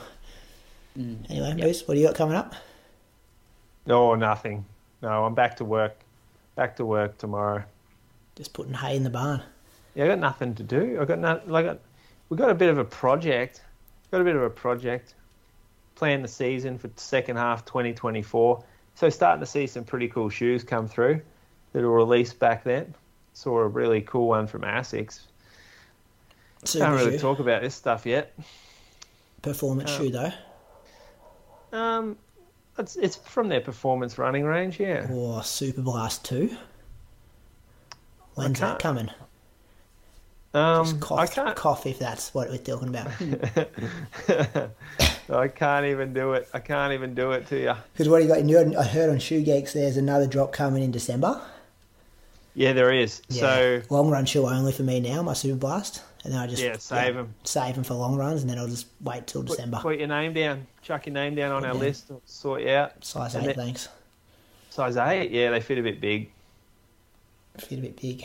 Yeah. Anyway, uh, interview this week, boys. Ryan Mannix, thanks to Lululemon, because we're partner, partnering with Lululemon for the month of uh, November. Ryan's one of the ambassadors, rich history in running. We used to live with Lee Troop in Ballarat, Moose, so there's some um, Ballarat stories in there. Um, bit of duathlon, bit of yoga, probably well known now for his yoga, but yeah, used to kick around the AV scene. And I caught up with him today for about a 45 minute chat, so I hope those uh, listeners enjoy this one. See you, boys. We're done. Have a good week. See ya, You mate. boys.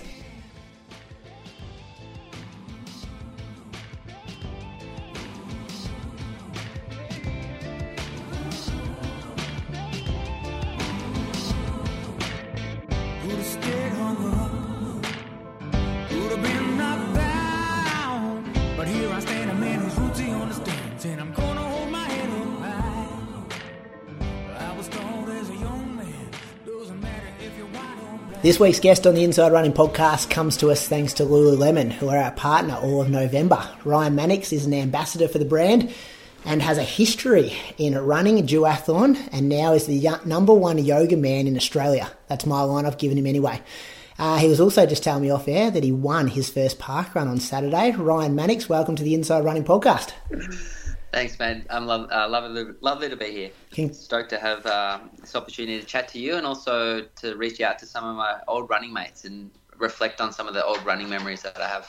Yeah, I, th- I think I was just saying to you off air when I first met you, you were uh, the yoga guy, and it wasn't until we were talking at the front of a hotel in Tokyo that uh, you started telling me about your running experiences, your time living with Lee Troop and running for the Richmond Harriers, and uh, Johnny Marr, I think, was your first athletics coach back in the day. That I was like, oh shit, this guy actually is like a diehard runner at heart, and then he's evolved into the yoga side of things. So, looking forward to uh, unpacking a few stories and. Um, yeah, looking forward to just having a chat about all things running, yoga, life. Maybe we'll get some Lululemon plugs in there about what kit you're wearing at the moment. But um, yeah, massive thanks for giving us some time on a Monday morning.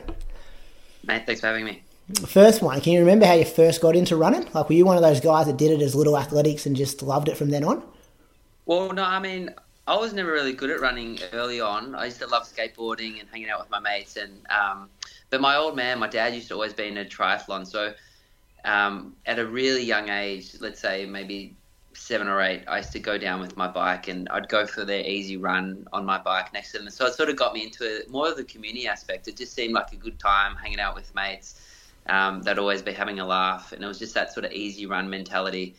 And that sort of got me into it. And then it wasn't until um, I'd say high school where it sort of really kicked off. As you said, Johnny Marr was my first coach. Funnily enough, actually, I just went to Johnny Marr's, um, John Marr, who's a quite a well-known running coach in in Melbourne. Uh, went to his 60th birthday on the weekend, oh, a couple of weekends ago. So it was great to see him, and it's it's great to see all the boys still um, up and about. He's had some great runners through. So it wasn't until then I sort of um, where I went to school, Marsland had a really good running program, and I sort of it was either go down the skate line, skateboard line, and I feel like a lot of the crew that I was hanging out with at that point were sort of skateboarding, doing street art, all that sort of stuff. So it was like wasn't really the best sort of lane to be going down. So I chose the running lane, and um, Johnny Marr took me under his wing, and um, there was a really good. I mean, it was just such fertile soil for good running at that point. Like he'd have me in, we'd jump in the car and roll down on a Sunday morning. This is when I was like 13 years old. We'd go down to Ferny Creek and you're running with the likes of like Julian Paynter, and um, sometimes you'd even see like the old Deeks out and about um, at that point. point, and it was just really good. Like just to be in that sort of running circle um, from a really young age did definitely build the foundations for good running for my future. And running was it. This was like something that I wanted to be the best I could be in. Um, so I just trained hard and I never thought I'd be teaching yoga. That's for sure. I couldn't even touch my knees at that point. So, was it hard training then? Like, I just feel like some of the guys that have come out of that program were always. I could have it wrong. This was just from the outside looking in, but they seem to like be good at the longer distances at a young age. Like I'm thinking of like guys that might have been a bit younger than you, like Matt Collo, Steve Kelly. Um, yeah like I'm trying to think who else there, but they always used to be strong, and I always used to think like they must be doing a lot of work at a young age to be that strong. I mean, I think because it was definitely very. Um, like Johnny was always a marathon runner, so I felt like the long run was always in the program. It was probably the emphasis of the program. Speed work was there, like definitely. I know John with the, the boys that he's coaching now is doing a lot more speed work, but back in the day, it was always the run long at Ferny, a long run at Ferny on a Sunday, long run on a Wednesday. We'd either be out in Warrandyte or Diamond Creek running like the dippers and all the hills and, and so forth on the Sunday. So really, just volume was, was a big part of the program. And I, for instance, it doesn't work for everyone, but it definitely worked for me. I feel like the volume aspect of things helped me a lot. Um, didn't help me that much on the track, but you know later on down the track when I started to do 10ks, 15 half marathons, road running, it definitely sort of um, helped. And especially with cross country, cross country, as you know, like as a school athlete, cross country is a big sort of program. So you get to race every Saturday. You've got a big uh, cross country program. You've got the Vic Champs, you've got the nationals, and so forth. So having that aerobic engine from an early age, I think, helped a lot. Yeah. Can you remember like some of your favourite races over the years? I yeah, know you won park run on the weekend, but like, what about what else? Could, what, what, can you throw back to? Tell us about some well, of the things that stick in your mind. Well, definitely. Um, I remember we had this. We, some of the it was the schoolboys uh, cross country crew that were good. Um, that I think it was like a selected team um, went to race the Ballarat sort of division selected team. We had around a run around um, Lake Wendouree, which was the first time I've ever sort of done a lap of the lake then I went. Funnily enough, I, I lived in Ballarat um, later on in my life, so I ran that lake pretty much every day of my life when I was living there. But the first first day, I remember we were out. The gun gone had, had gone and got off to a good start, and I was sort of in the lead pack. There was probably four or five of us, and um, it's a long way around that lake if you sort of because you can you can you can just always see the finish. So it just seems like it's a long way around. But um, I just remember going to the front and, and running really well and about 200 meters from the finish line, there was this massive puddle, and I thought I'd just run through it. But it was as deep as my knees, so I fell over about 200 to go, and um, ended up coming like third in that race. But it was a really memorable race. That that and also the first time I made the big big champs. I mean, that was a definite, definitely sort of like one of my um, goals as a high school athlete to make the Victorian Championships and just put on the Victorian jersey. And I remember in year 11, it was like they took the first seven places and I remember um, Johnny Miles on the course yelling out, "You're in eighth, you're in seventh, you're in sixth, you're in seventh, you're in eighth. And with like hundred to go, I just snuck in the seventh place and, and put the jersey on for the first time. And as you know, whenever you put a jersey on for the first time, it's pretty pretty rewarding and it gives you motivation to keep going. Um, and that and that's what it did. This is at Bundoora. Is that where Bundoora? Yeah. yeah, you know, yeah, the hilly yeah. Bundoora course, which She's a hard course, especially when it's windy and it's wet in cross country season. It makes it even more challenging. Oh, especially when you're a junior as well. Like listeners would have heard of, um, you know, Moose and I have raced there a number of times over talking about this um, this podcast. But as a junior, it was real cutthroat because, as you said, like it was, I think it was maybe yeah, top six, top eight, whatever it was. Like you make that top position, you get picked in the Victorian team, and all of a sudden you're the kid walking around school with all the Team Vic on. You get flown to, you got to sell the raffle tickets to get get flown yeah. to nationals, and yeah, you get to put on the big V, which was um, which is huge when you're in primary school. Well, then I remember going to Oakbank in Adelaide, and we raced the nationals at Oakbank. Oh, I went that I, year. You went well. I was yeah. white as a ghost. I, I, I, felt so nervous, and I stood on the start line, and I, I couldn't even feel my body. And the gun went, and I think I finished like probably almost last in that race. I was just just overwhelmed with nerves as a youngster. Yeah, as you know, like your first big sort of competition, just the nerves got the better of me. Yeah, I think. Uh, what year was that? Can you remember off the top of your head? I'm putting you on the spot. Oof. 2001, 2002, something like that. Around that, yeah. It was like it was a really hard. It was. A, I think it was a. Um, they'd put those hay barrels on. You had to jump yeah. over hay and so forth. It so just made it like rocks or sand or something at one stage. It was a classic cross country course. Can you remember who won it? No, I can't remember at all. I just remember some of the Brisbane kids were running yeah. around barefoot, absolutely just belting everyone else. Just... Yeah, they all looked like men too, didn't they? Those Queensland kids. and then you never see them ever again. Just come out, dominate cross country, and gone. I reckon Liam Adams beat Dave McNeill at the year I did it. I'll have to look that up afterwards. Um, yeah, it's good memories. I mean, all that sort of stuff. It, it definitely gave me scope for the way I sort of set intentions and go after goals and, and set in set sort of goals and have have things to work towards. I think that was really good, sort of a great way to sort of be brought up in that sort of running space. Can you remember like your PBs and stuff? Like I know you got some impressive ones off the bike in duathlon, which we'll get to a bit further down the, the chat. But can you remember like some of the times you were putting out, kind of like those yeah, juniors, I mean, as a early uni? Schoolboy and uni, I mean, the, the goal was always to break 15 minutes for 5K, which I just snuck under. The goal was to always break three minutes, I mean, nine minutes yeah, for three. Um, 3K. So I sort of, I ran 8.45 and I was, I remember running that in a 5K one night as a, um, I think a year 12 athlete, athlete and pulled out at 3K. I knew I was just going to go to the 3K. So I was, you know, you get sucked along in an A grade um, inter club or um, state league night. And I remember that was my PB there. Um, four minutes for 1500. I never broke it. My goal was to break four. I ran 402 again at state league. Um, so my my top end speed wasn't super duper, but I could I could sort of hold it. I, was, I felt like I was definitely um, good to hold that sort of rhythm. So um, that was that was sort of it. And then just the cross country, I, I felt like I really dominated when it when the you know times got a little tougher. I felt like I was really good at that sort of stuff. I was small and light, so I'd sort of fly through the mud. I was I was pretty good over the hills. Um, growing up in Doncaster was a hilly sort of place to run. I was always running over hills, Diamond Creek, Warrandyte. So um, that was sort of my sort of strengths as a runner. Yeah, and then you found yourself in um, Ballarat for uni and living with Lee Troop. I don't know how, like, how does that happen? Well, I used to read a lot of books, and and I was I was lucky enough to I had Mona's book, and I really love Steve Moneghetti. I just something about him, the way he ran, and obviously he was an icon in in the world of distance running.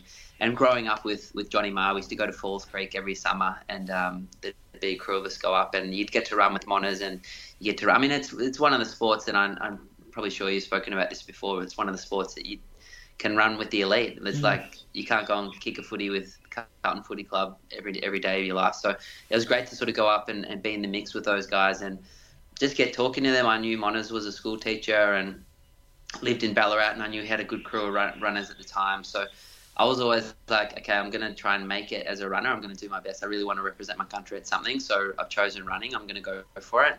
So as soon as I had the opportunity to leave high school and um, I decided to move to Ballarat, inspired by Monas. And I remember being up there and I'd just go and hang out with them. I'd go and do the runs with them and so forth. And running around doing the warm up for the Mona like on a Tuesday night. And um, I was talking to a guy called Paul Burge, Burgey. He was him and, and Troopy were living together, and he said, "Yeah, we're looking for a housemate." And I was like, "Well, I'm, I'm looking to come up to study university," and um, so I just I was, it was just luck, and I felt like that's sort of been the story of my life. I've just thrown myself into things, and it's just sort of opened doorways, which I'm sure you know for a lot of people, if you do things, just that's the the progression point, and you know doorways open, and opportunities rise. So that was a, the first great opportunity living with Troopy. I remember he'd be he was sponsored by Nike. It was just when he won the um, second year I was living with him. He won. He broke Ron Clarke's 5K re- record at um, I think it was a track classic or something one night on a on a Friday night, and so he was sponsored by Nike. He Came home and we went out um, to 21 Arms, which was this place in Ballarat everyone used to go out. And Troopy wore his race kit out, so he didn't get changed for the whole night. He was on the dance floor in his Nike race kit, and it was just fun. It was just a great sort of environment to be in. Like, it wasn't too serious. It was serious enough, but it wasn't too serious. I used to be someone who would definitely get like overall overwhelmed with nerves and, and, and anxiety before races. So um, it was a great sort of place to hang out in, a really nice sort of crew to, to hang out with. Um, they didn't take it too seriously, but again, they took it seriously when it came to training. Well, Troopy was a real like train hard, party hard kind of guy, wasn't he? Like, whereas Mono was, was, just train hard, like not so much yeah, the party inside of things. I mean, it just opened up. Like I, I remember, like if I'd sleep in, not, Monas would be knocking on my window get up, get out of bed for the morning run. And I was like, this is sensational. Like going from reading Mona's book to having him knocking on your window saying, get out of bed.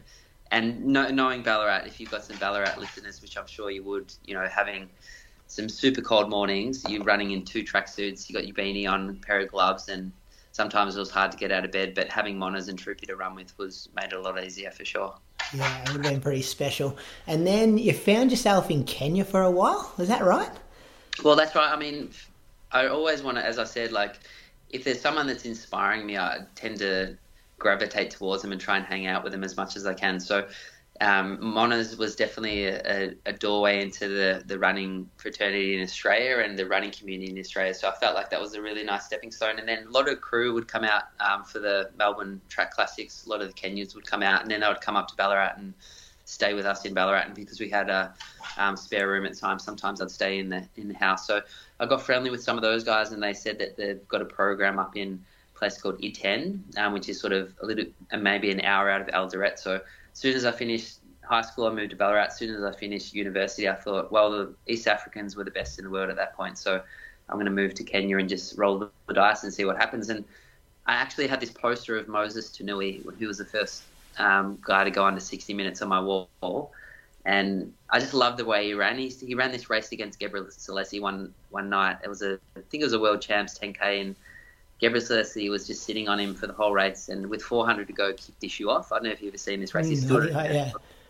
and he kicked his shoe off, and Tanui went after it. And I just loved the way he sort of attacked races and went from the front. Um, I'm in this taxi from Nairobi up to Eldoret, and, and a taxi that was meant to take like five hours ended up taking like 11 hours. It broke down like three times and all the rest, which is probably typical in Kenya um, at that point. Got to Kenya, um, got to uh, Eldoret, which was all the hotels closed at 9 p.m. and we got there at like 10 p.m. And the two people that I'd befriended in the in the um, taxi, these two nuns, they said I told them my story. I wanted to come up to run, and they were like, "Where are you gonna live?" And I said, "Well, I'm just gonna rent a hotel and go and run where I can run." And see if I can jump into some of the crews. They said, I know a runner, we'll take you to our friend's house. So we kept going in the taxi and we driving through all these sort of shunty streets, like run down, like, and then we started driving through all these streets with like absolute mansions, big palaces, palatial sort of properties.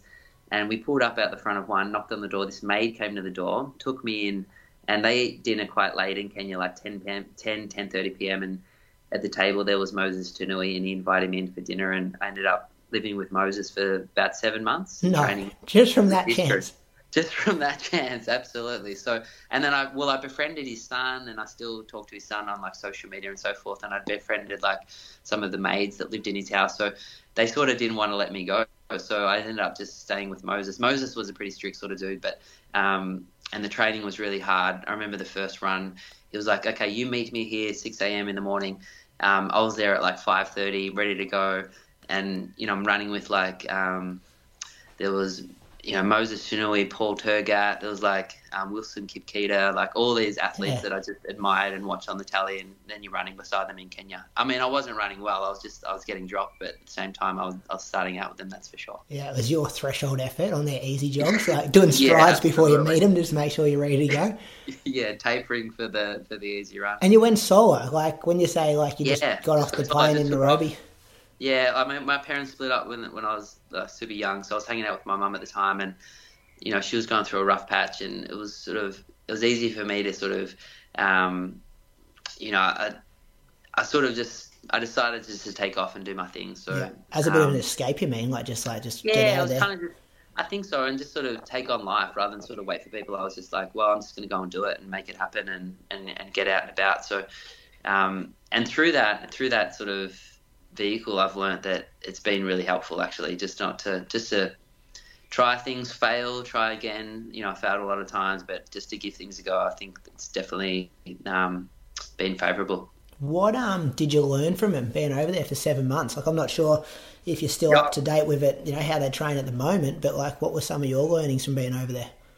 Well, I remember going to one camp. We ended up going to a camp for like two months. It was like it was a pretty hard conditions camp. Like it was in um, like you slept on a mattress, you washed from a, a bucket. Like electricity went out at seven p.m. Seven p.m. So it's like not much to do. It was pretty lonely and isolated. But um, the things that it taught me was simplicity. Like just to keep things super simple. Like um, simple was great, like the simple way of living and not too much to think about and not too much to possess and, and hold on to.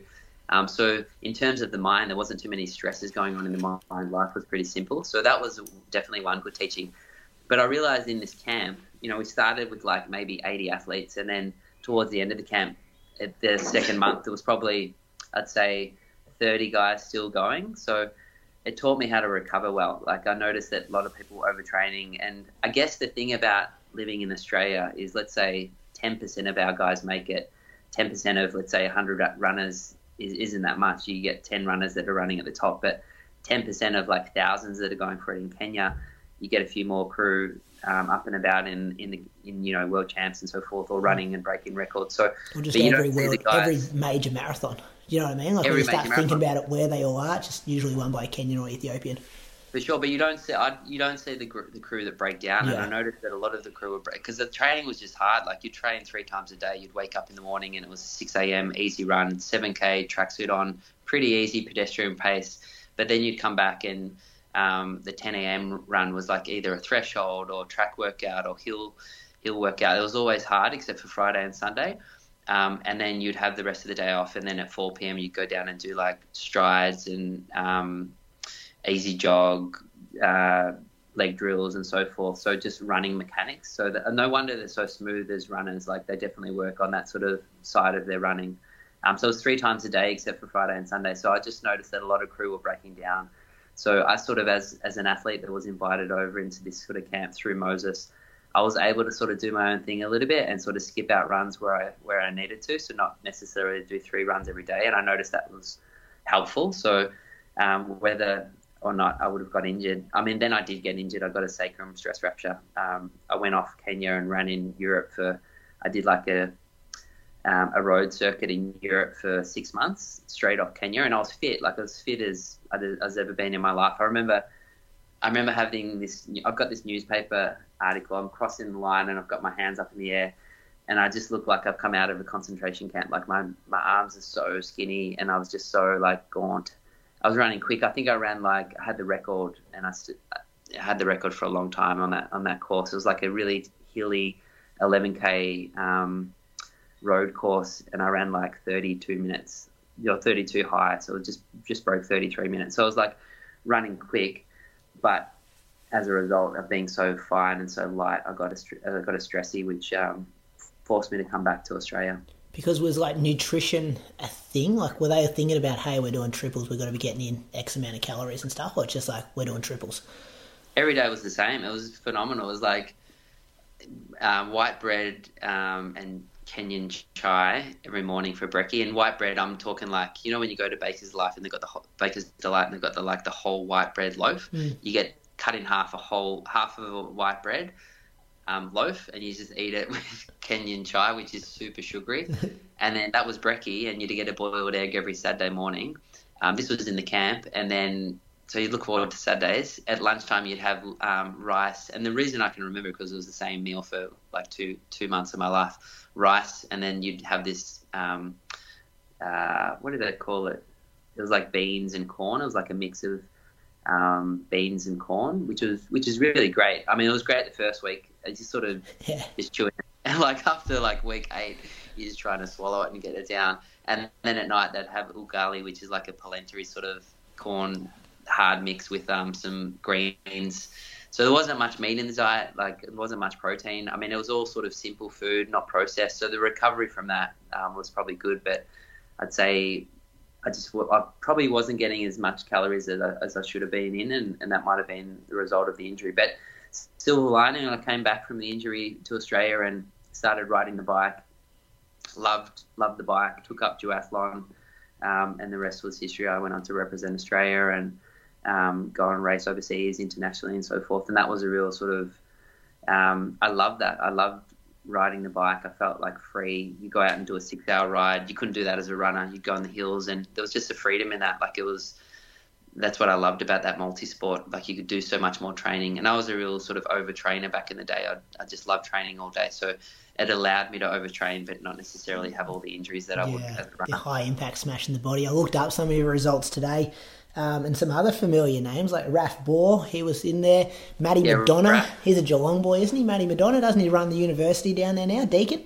Yeah, I think so. And and Raf, you know, he's such a good coach. I caught up with him actually, just um, bumped into him, into him this year at the Sunshine or the Gold Coast Marathon, and he's doing great with some of his coaching. So yeah, I remember one one nationals we we raced. Um, it was me, a guy called James Adard, who was always Yep. a good athlete, getting around, and and Raf, and we were going head to head over. They actually closed down um, Fed Square and St Kilda Road for uh, an Australian duathlon championship there one one year, and it was. I was actually living just around the corner, so all training and racing on that course. So to be able to race through the city um, in a duathlon was pretty phenomenal. Um, I picked up third, made the national team, so it was us three went over, and I think we did a race in that year was Hungary in in Győr in Hungary, which was sort of great. And then a guy called Leon Griffin, who I'm sure you know, Bendigo boy. Bendigo boy. We went and trained in um, Boulder, Colorado, together for a little while, and that was great. That was phenomenal going over to Boulder and seeing what it's all about up there with the altitude and just the fitness vibe and the well-being culture up there was was fantastic. Yeah, he was living over there for a long time too, I reckon. Like he was, yeah, making it, making a job for it, doing it for a living. Yeah, he was. I mean, he actually won the um, World Duathlon Mm. Championship one year, all the Belgians, and no one really knew Griffo. And then he was an animal on the bike, and the first run was really slow. And when I say slow, like maybe 30, 31 high for a 10K, which was like a lot of people were in the first pack. And then he sort of took off on the bike, and everyone let him go, thinking that he'd come back. And Griffo just rode away and never came back. And then the second run, they couldn't run him down because it was only 5K, and he had like two minutes up his sleeve. How good, yeah. I remember because I was just a kid, or not a kid, like a teenager in Bendigo at the time, and it was he was on the back page of the papers, and like yeah, huge news Yeah. having a world champion coming out of Bendigo. Yeah, pretty phenomenal. So I then- mean, duathlon was small over in Australia, but definitely overseas, I felt like it had some traction. You know, it was just such a good event, and it was all they were all track runners. Like, let's face it, they were all track runners that didn't make it as track runners and took on the multi-sport and were absolutely killing it. Like runners that could run sort of 28 high for 10k can't make the national team, but um, you could definitely um, be a trailblazer in, in in the form of duathletes or an a duathlete. Is it still big now, or is it kind of like running and triathlon? Yeah, it's still massive yeah, okay.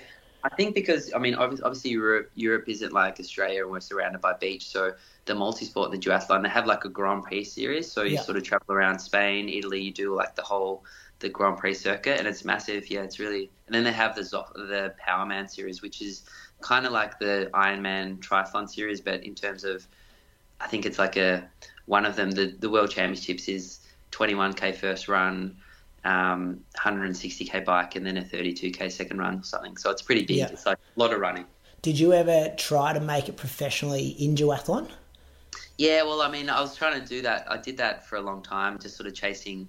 I mean, it's small money. If you're picking up like um, a thousand euros here, a bit of euro there, so you sort of as um, it was hard to make it professionally. You know, you had to be like winning some pretty big major races to make it enough income. But I love the simple living. You know, so I, I didn't mind sort of living out of the backpack and just sort of traveling around chasing races. Yeah. So then the transition to, from that to who you are now, like in the yoga space, the um, the I don't know, like you just seem to be like this guru in you know understanding your mind and your thoughts and like breath work and like that that world you just described is a lot of um, runners, a lot of people that listen to this show, but the world Yeah. you're now an expert in is probably a long way from where a lot of us, I guess, like rudder people see ourselves.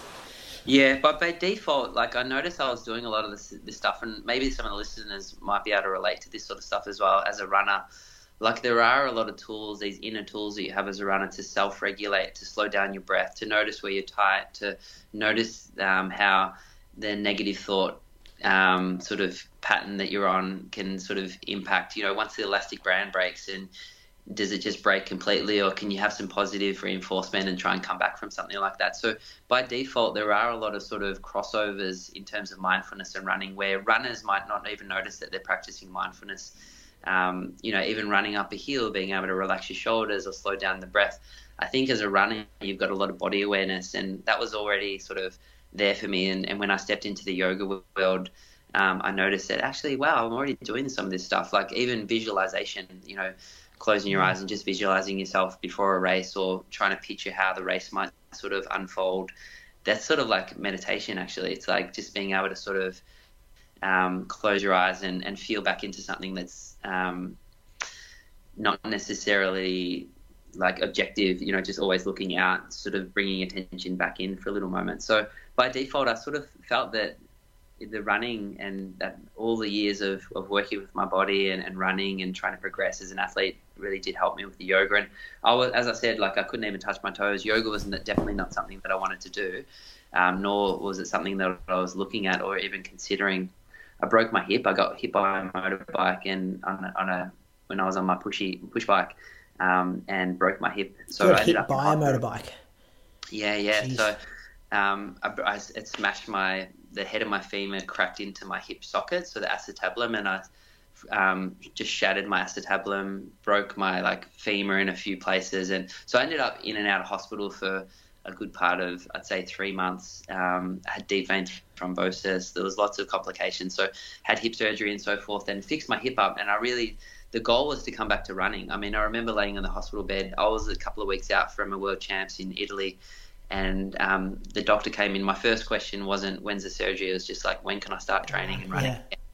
And um, he said, no, you won't be running again. Like your hips in a in a bad way. You you probably won't be able to run again. And that kind of, for me, I've never really suffered depression or anything like that, thankfully. But um, that was probably the darkest time when I so much of my identity was around running and athletics and being this person who you know was in that sort of realm for so long that was my whole identity. So when some when that got pulled away from me it was like a dark moment where i was like wow. So I sort of isolated myself a little bit. I sort of i didn't want to hang around with people. I just wanted to get it done and um, you know and then i remember one of my mates reached out. She opened a yoga studio and she was a physiotherapist rosie her name was and she was a just a master at the body. She knew the body really well and she was treating me as a physio but said hey why don't you come and try yoga? And i said I mean, I don't know what that is, but like, sure, I'll give it a go. and then this was probably like 12, 13 years ago, and I went and practiced, and there was something about it that I walked out and I felt like I'd had a workout. I felt like my body had like been put through its paces, but I was really grounded and present. Like, you know, when you do a workout, let's say you do a Sunday run.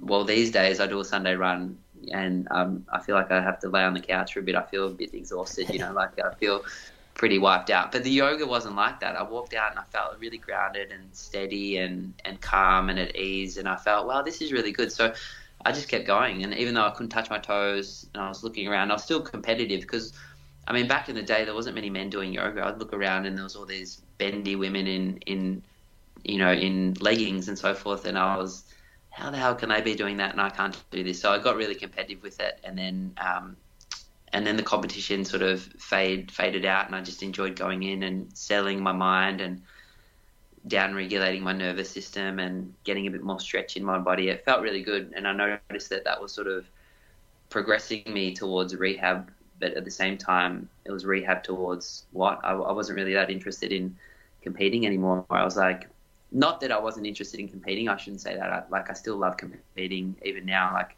as you said, I went and rolled the dice in parkrun for the first time on the weekend, and I love that. You go to the front and you just sort of test yourself against other people. But um, it was just it was just a lovely sort of entry point for me to sort of step away from that chasing times, pressure on myself, and just something in the movement in a way that wasn't competitive. And I just felt really grounded at the same time. So it was lovely.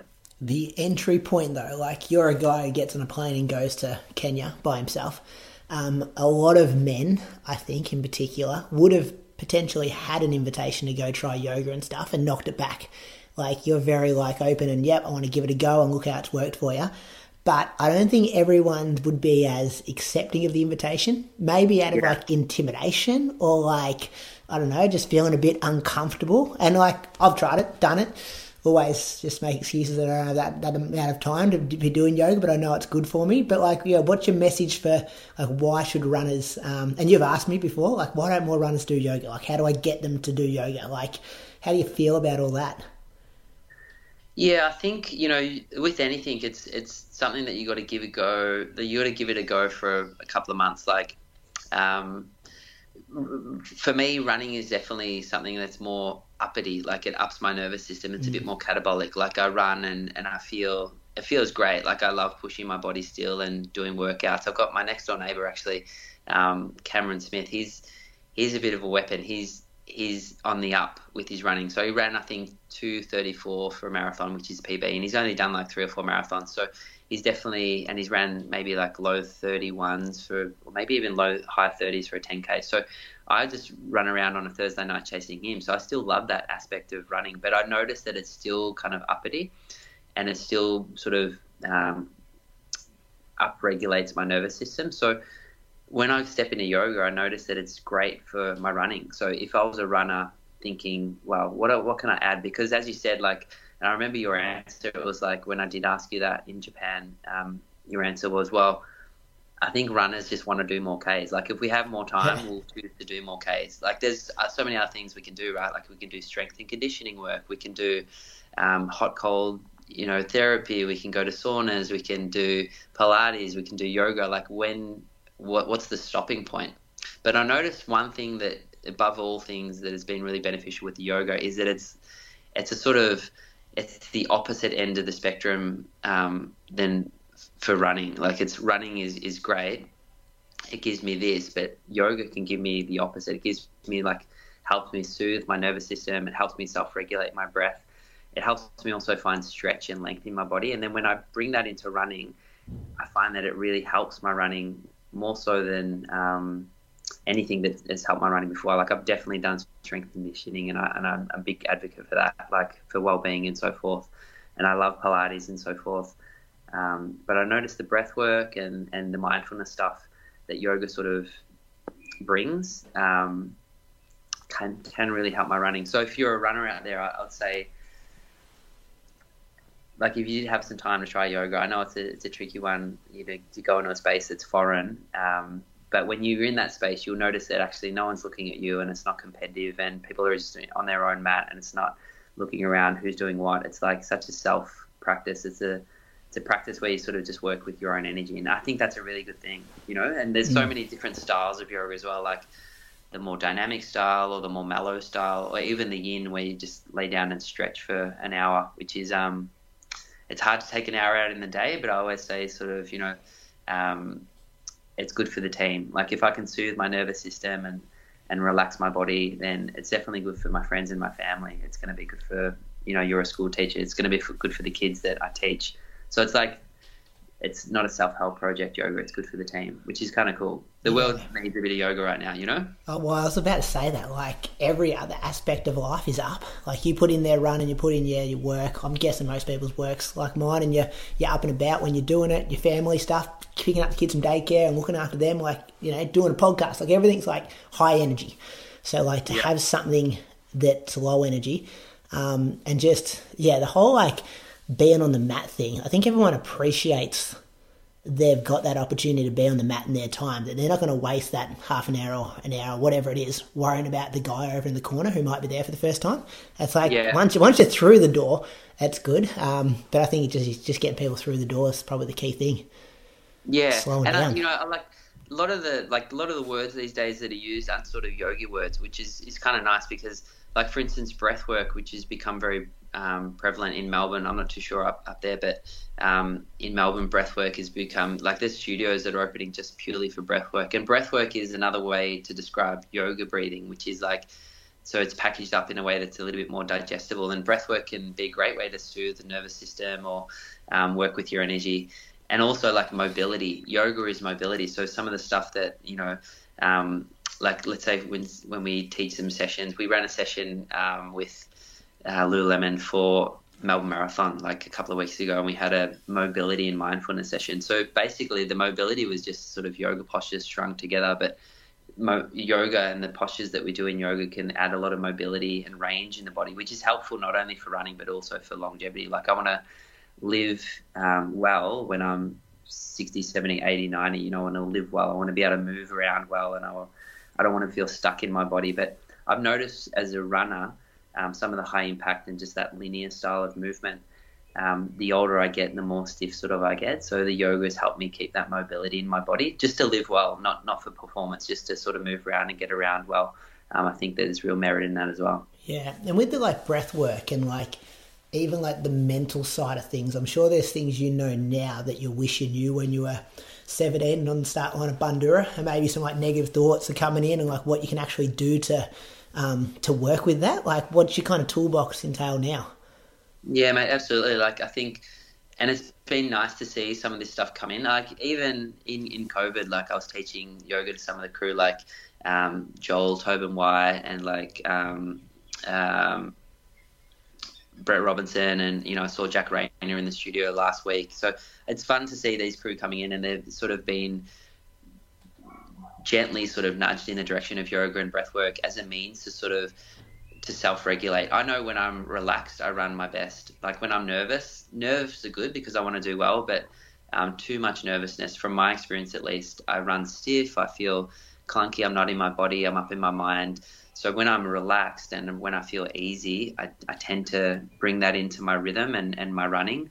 Um, so just to be able to self-regulate on the start line or just in a warm-up, go for a warm-up and then just take 30 seconds to slow my breath down, to relax my shoulders, to being get a little bit more tension free than I am right now. And then when the gun goes, I feel like that's a really nice sort of stepping stone into the race rather than sort of start with that sort of uppity nervous energy. Um, so stuff like that, but also, I mean, yoga is definitely working with the mind. Like, um, I feel like yoga definitely points us in the direction of how we can work with our mind. For example, like the mind could be your worst enemy. Like negative self-talk, it could be it's it's worse than any of your other enemies out there. It's like it, the mind, your own mind could be your worst enemy, but it can also be your best friend. Like your mind can be your best friend. So, irrespective of what's happening around you, if we learn how to work with our own mind and notice when we have, you know, these patterns that we're creating, notice when we have this negative self-talk or when we criticize or when we judge, um, and then to be able to sort of give that some ventilation just to notice, just to be aware of that um, ventilates the, the mind. And then maybe there's something different. You know, I can practice relaxing a little bit more. I can practice focusing on the, the positive things that are happening in the moment, or I can po- look at how I can work um, to create more positive in the moment. So I think yoga can help us really sharpen the muscle of awareness and, and start to become more aware of you know, how am I in relationship with this moment and how's that stepping me into the next moment? And for me as a runner, that's really helpful, especially when it's mid race. I mean, even in park run on Saturday, we turned at the two and a half k mark. had this beautiful tailwind. I was like, oh man, this is crazy. I'm, I'm, I'm, I'm in form right now. And then I turned at two and a half k, and I was like, well, that was why I've just turned into a block headwind. It was just raging into. And then I was like, wow, how can I okay, I've got to become aware of my body right now. Relax your shoulders, slow breathing down, stay with it. Like there was moments where I wanted to sort of pull back and stop the pace. Um, but at the same time, I was like, no, okay, just stay with it. Just look after this moment and then just look after this moment. So I think sharpening awareness, which yoga sort of points towards, it's been really helpful for me as an athlete now. And I, I definitely, like you said, I, I wish I had sort of known this stuff when I was when I was a little younger. Yeah, I love that. Um, the cars on the road analogy, like when things are going bad in a race, and like thinking of your thoughts as like cars going past on the road, and you get to choose which car you jump into, and like yeah. go in that direction. And it's just like just acknowledge the cars are there, but you don't need to be thinking about that one, and like actually go on the road down that rabbit hole into that thought because you like, and you'd probably know more about this with how you studied and stuff as well. But the the roads, the the cars that are bipping their horn on the road and stuff are usually the negative ones. They're the ones trying to get your attention straight away, and you just like stay away from those thoughts, Brady, and just keep focused. I often just count to ten, just so I can just clear the road of all the cars. Yeah, yeah. Just, I mean, that's a good sort of thing to say. You know, if, if I'm sort of, if I notice that I'm off on a negative thought pattern, I can just interrupt that momentum and come back to something. Like the present moment doesn't know negative, doesn't know dissatisfaction. The present moment is just happening. So if I can come back to something that's happening now, it could be relax my shoulders or notice my breath for a moment. It just just for a little moment it interrupts the momentum of that thought pattern and then maybe there's something fresh and different, you know, when I start thinking again. Cuz let's face it like the waves are going to always come back like the thinking will always return. That's the the nature of the mind, but every now and again it's nice to sort of be able to um, relate to this calm water, this still water. Even though the waves are going to come back, it's like every now and again, just what's it like to to um, experience calm water, just to relax more, open, yeah. you know. Yeah, ah, spot on. Tell me about um, obviously Lululemon sponsoring this episode. You're one of the uh, ambassadors. How'd that relationship come about to start off with? Well, it's been a really lovely uh, relationship. It's, it's probably like eight years now. I, I was just funnily enough teaching yoga and some of the girls from the Camberwell store um, I was teaching in Richmond would come in and do do class, and um, I mean, for me, yoga was never like exercise. Even though like yoga can be a form of exercise, It was always something else. Like I was, I was always the study I did, or the courses I did, or the trainings I did were always referencing the philosophy around yoga or the nervous system, or so I felt like um, some of the crew really enjoyed that from the Lululemon stores, and, and and then we just struck up a little relationship. And I'd go in on a Sunday morning and teach. They used to have community yoga, so free yoga on a Sunday morning in the Lululemon stores around Melbourne. So I'd go in and teach at Camberwell and Collingwood and Chapel Street, and then from there I became an ambassador. And I don't really love the limelight. Like I don't mind talking in front of a lot of people, but I don't love when it's the talk is about me. I love I love talking about something like something that I'm passionate about. But so I remember when I was teaching one morning, and they usually they used to surprise you with their ambassadorship, and they they came in and they were like, "Surprise, will you be our ambassador?" And all everyone was standing up, and I was like, "I've got this photo of me and as an ambassador, and I'm as bright as a tomato, as embarrassed as I've ever been in my life." And I'm like, "Yes, I'll be your ambassador." It was like a proposal. It was like this sort of proposal, but it was it was it was just fantastic. Like I definitely said yes to a lot of things and had some great opportunities. We went over to do a fun run in Vancouver, SeaWheeze with Lululemon. I've been able to teach in beautiful spaces I've never would have imagined. You know, the art center. I've um, taught, you know, up in where we just hung out um, recently up at the Sunshine Coast, and I'm just being able to, to meet some amazing people and, and run into some fantastic crew. Generally, doing some great things. Like I, I love being in sort of pockets where people are just doing their thing and you can get inspired from their stories and just hanging out with them. So that's been really lovely. And then I was um, fortunate enough to become the city ambassador, which is the program that you're on. So um, being able to travel around Asia and Pacific and, and being able to teach yoga in other countries has been fantastic as well. So yeah, I've, I've really loved it. And um, funnily enough, I was running in the, um, I was moving in a, a lot in the Lululemon stuff before I even became an ambassador. So it was sort of just like an easy entry point. And the running back from when I started in 2017 as an ambassador, the apparel that we had back then, even though I do I still say, you would have seen it evolve a bit in eight years, oh, wouldn't you? Because it wasn't really about running. It was definitely more of a yoga brand. Like it, it was. So we did have some running sort of capsules that came through, and I do have these three inch. I always like the short shorts. I'm like you. Yeah, I either run in splitties or or a half tight, and um, the splitties aren't so popular. So if you go like they haven't been the most popular shorts. It's probably you and me the only ones that are buying them, but they're definitely. No, there's a whole lot of listeners always in my DMs like, when are they going to be restocked? I'm like, I'm not sure why. Oh, when? Also, I don't have a discount code. Everyone always hits me with those two questions. When do the half tights and splitties get restocked? Do you have a discount code? No, I'm well, not sure, and no. Yes, hundred percent. Those those half tights are all the rage at the moment. You try Ryan ten. That could work on the discount code though. You know, there's no Ryan ten code, but um, yeah, I mean, I definitely have seen the evolution of the kit. Uh, it was definitely um, something that's been very refreshing to be able to run in stuff that um, is more run specific. So, and you're the same. I mean, you're a pure runner, so I, I love seeing you get around in some of the new stuff that comes out, and it's been great. Yeah, well, this I time mean, you get singlets. You get singlets shipped over from Vancouver, special, specific special singlets for, mate. You're uh, you're one of the elite. I was stoked with that new record. We had to run a marathon in pretty hot weather, so we wanted a, Yeah, we, we wanted a good singlet out of it. It wasn't just for me to jog around a Chukumo Amarin. Um, nah, you're right. Like the kids come a long way, and it's yeah. It just you would have like been a fan of the sport and a fan of like someone like Jess as well. When like you've Oh, obviously yeah, been in the brand for that long, and then seeing that move come over. She's coming up on the show in a couple of weeks for a bit of a check in, but um, that news would have been huge when you read about that. Yeah, and just also, I actually met. We went over to um to Seoul or Korea early in the year to do a running campaign shoot, and just to meet her. And she was pregnant at the time, but she was still running, so we'd go out and do our long run on the you know, on the off days and so forth together, and just to sort of get around and and meet Jess. I'd heard a lot about Jess, but I hadn't met her. I'd met her briefly at like a track race down in Geelong. So she's friends with some of the Surf Coast um, crew and, and the track club crew. So um, she came down. I met her briefly, but um, obviously everyone was wanting to meet her and so forth at that point. So to have some some time with her, she's just such a fantastic ambassador for the brand, but just a fantastic ambassador for running. I love hanging out with those crew. I mean, never something negative to say about anyone. It's just just so cool mm. to be around people like that. Just wants to, and I think that's the good thing about what I've noticed about what's happening at the moment in the running scene. Like, there's so many run crews that are getting up and about, and there's so many more community orientated running that's happening. And from my experience in those crews, and even in like Melbourne Marathon a couple of weeks ago, everyone's getting around each other and what's what's best for each other. Like you're cheering people that you don't even know, and someone goes past, you give them a tap on the bum and say, "Keep going." It's like I feel like there's a um, there's a real camaraderie with running, and, and I think that's really ta- taking off at the moment, which is which is great to see. Um, and that's really much that's the yoga right there. Like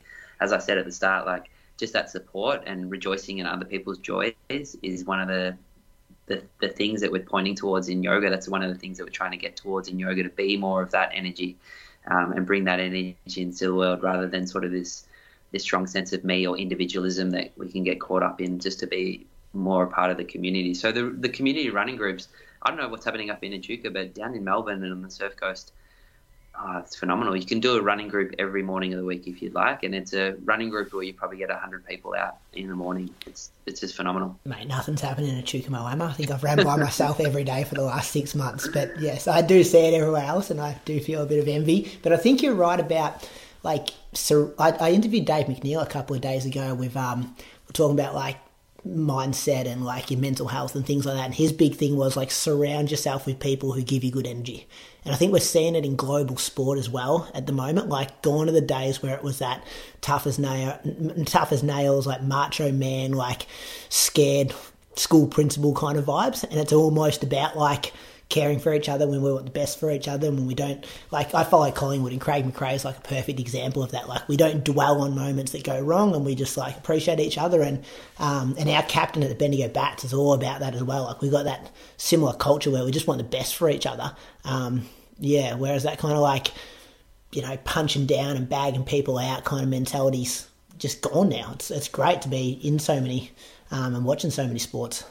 Isn't it great? And I mean, some of the like the more woohoo sort of style of yoga, like, um, and this is where I sort of was in. This is where I was intimidated. Like, I'd go in and people would be talking about all this philosophical sort of stuff, and I'd be like just out of my depth. But you know, one of the biggest things in yoga is to dissolve ego dissolve this sense of self. And it's not like um, get rid of who you are, but it's like this strong sense of like. Um, you know competition or comparison or like you know it's like what's in it for me? Or again yeah this strong sense of me that we can carry around on our shoulders. As soon as you step into a community like that just dissolves and you become the community. And and as you said like i think that's such a you know the world needs that sort of stuff right now to get in the community. And this is a month for november so I, you know it's it's I think it's really important to sort of get around your mates and get around people. And and be able to be a part of something bigger than just you. And that's all the yoga philosophy points to. Like that's the number one teaching, just to free yourself with yourself. And when you do that, um, and when you sort of when you're a supporter for someone else, by default that lifts you up as well. So um, yeah, if you're a listener out there, I think it's it's really important to sort of get into something, even if it's like your local team or something, just to be a part of something that's bigger than you. Because let's face it, life can be isolated and life can be really insular if you let it be that way. Otherwise, Um, and the other, the opposite is true. You know, there's so many people out there that want to get around you and want to help. So, um, and the running community is great like that, especially like the um, all these running events and running sort of clubs around Melbourne. You know, people go in for the first time they've ever been there, and and then chatting to crew that they don't know, and people are sort of cheering them on, and I think that's great. I think that's hopefully it stays that way. I feel like it's that's the way it's going, and I know we have like cycles in running, and it sort of gets popular and then dives again, but. I'm loving seeing this popularity sort of. Sky's the limit now, mate. It's just going to keep going up, I reckon. Yeah, mate. With podcasts like this and podcasts like this. Now look at the event. All the events are selling out. I know. How was Melbourne Marathon? A lot of my mates actually talking about my mate Cam next door. He had to run Sydney Marathon because he couldn't get a ticket for Melbourne. It sold out like three months in advance. Yeah, bit different course too. How'd he go? Was he good on the hills? Um, I think it was hot up there, and it was a bit of a struggle. Like he went to break two thirty, and I think um, I think the heat got the better of him. I think Moose had a good one though, didn't he? Seem like I chat to him at Melbourne. He said he Moose came had a home great one. Fourth, Yeah. fourth in the Australian champs. Big That's money for good. Moose. Got his medal the other day too. I think might talk about that in the weekly show. He's, he's up and about, mate. And you were pacing the women, I heard, and it was hard to pace because they were up and down and up and down. Yeah, whole whole lot of 217, 218, 219 girls that didn't want to run quicker than 228 pace. So, um, yeah, that was it was an odd day, but it was good to be involved. I was wearing that I singlet I was telling you about. That, I did. that I love got a seeing run. you in the kit. I was watching you live with your half tights and your black Yep. half tights and your white. It's like The Gold Coast it's uniform. Your iconic. It's your it's your kit. It's your iconic kit. Like you couldn't. I got some new stuff last week. I got I got a new new look coming. Got this like nice purple singlet. Keep a Oh. look, keep a look out for that. Next race, I might be wearing that one. I think. Bit of colour. Bit of colour in there. Yeah, I like purple. Favourite colour. All right, mate. That's a good spot to leave it on. Thank you so much for your time. We're nearly gone for an hour. I could listen to you all day. Um, where can listeners, if they're interested, follow you along? You're on Well, Strava? yeah. Do you put stuff on Strava? Only my fast stuff, mate. Nah, you're one of those people. you know who does that? Sinead Diver. She'll like what, run New York Marathon, just uploads just New York Marathon, but not any of her training leading up kind of thing. So Yeah, you got to keep him guessing. You got to keep him guessing. But um, no, if you do want to, like, if you're someone at home and, and you sort of want to touch into yoga and give it a go, like, I've got an online program that I run. It's called It's All Yoga. So if you just type in It's All Yoga, you can find me there, and um, it's thirty bucks a month. It's really easy access. You can do classes that suit your mood. Also. Um, on social media and some of the Lululemon events around town, like we'll be around next year at most of the running events and so forth. So come and say good day if you listen to this podcast. It's always nice to say good day to strangers and, and have a connection. So um, don't be a stranger. listeners, Gold Coast next year, we're getting in early. Book a spot Oh, yeah, for the yoga session with Ryan Mannix at the Yep. QT. There you go. All right, Thanks, mate. Thanks for your time. Thanks for having me. This episode of the Inside Running Podcast is powered by Lululemon. With 44 stores across Australia and New Zealand, you can shop the latest range either in store or online at lululemon.com.au to find your well-being.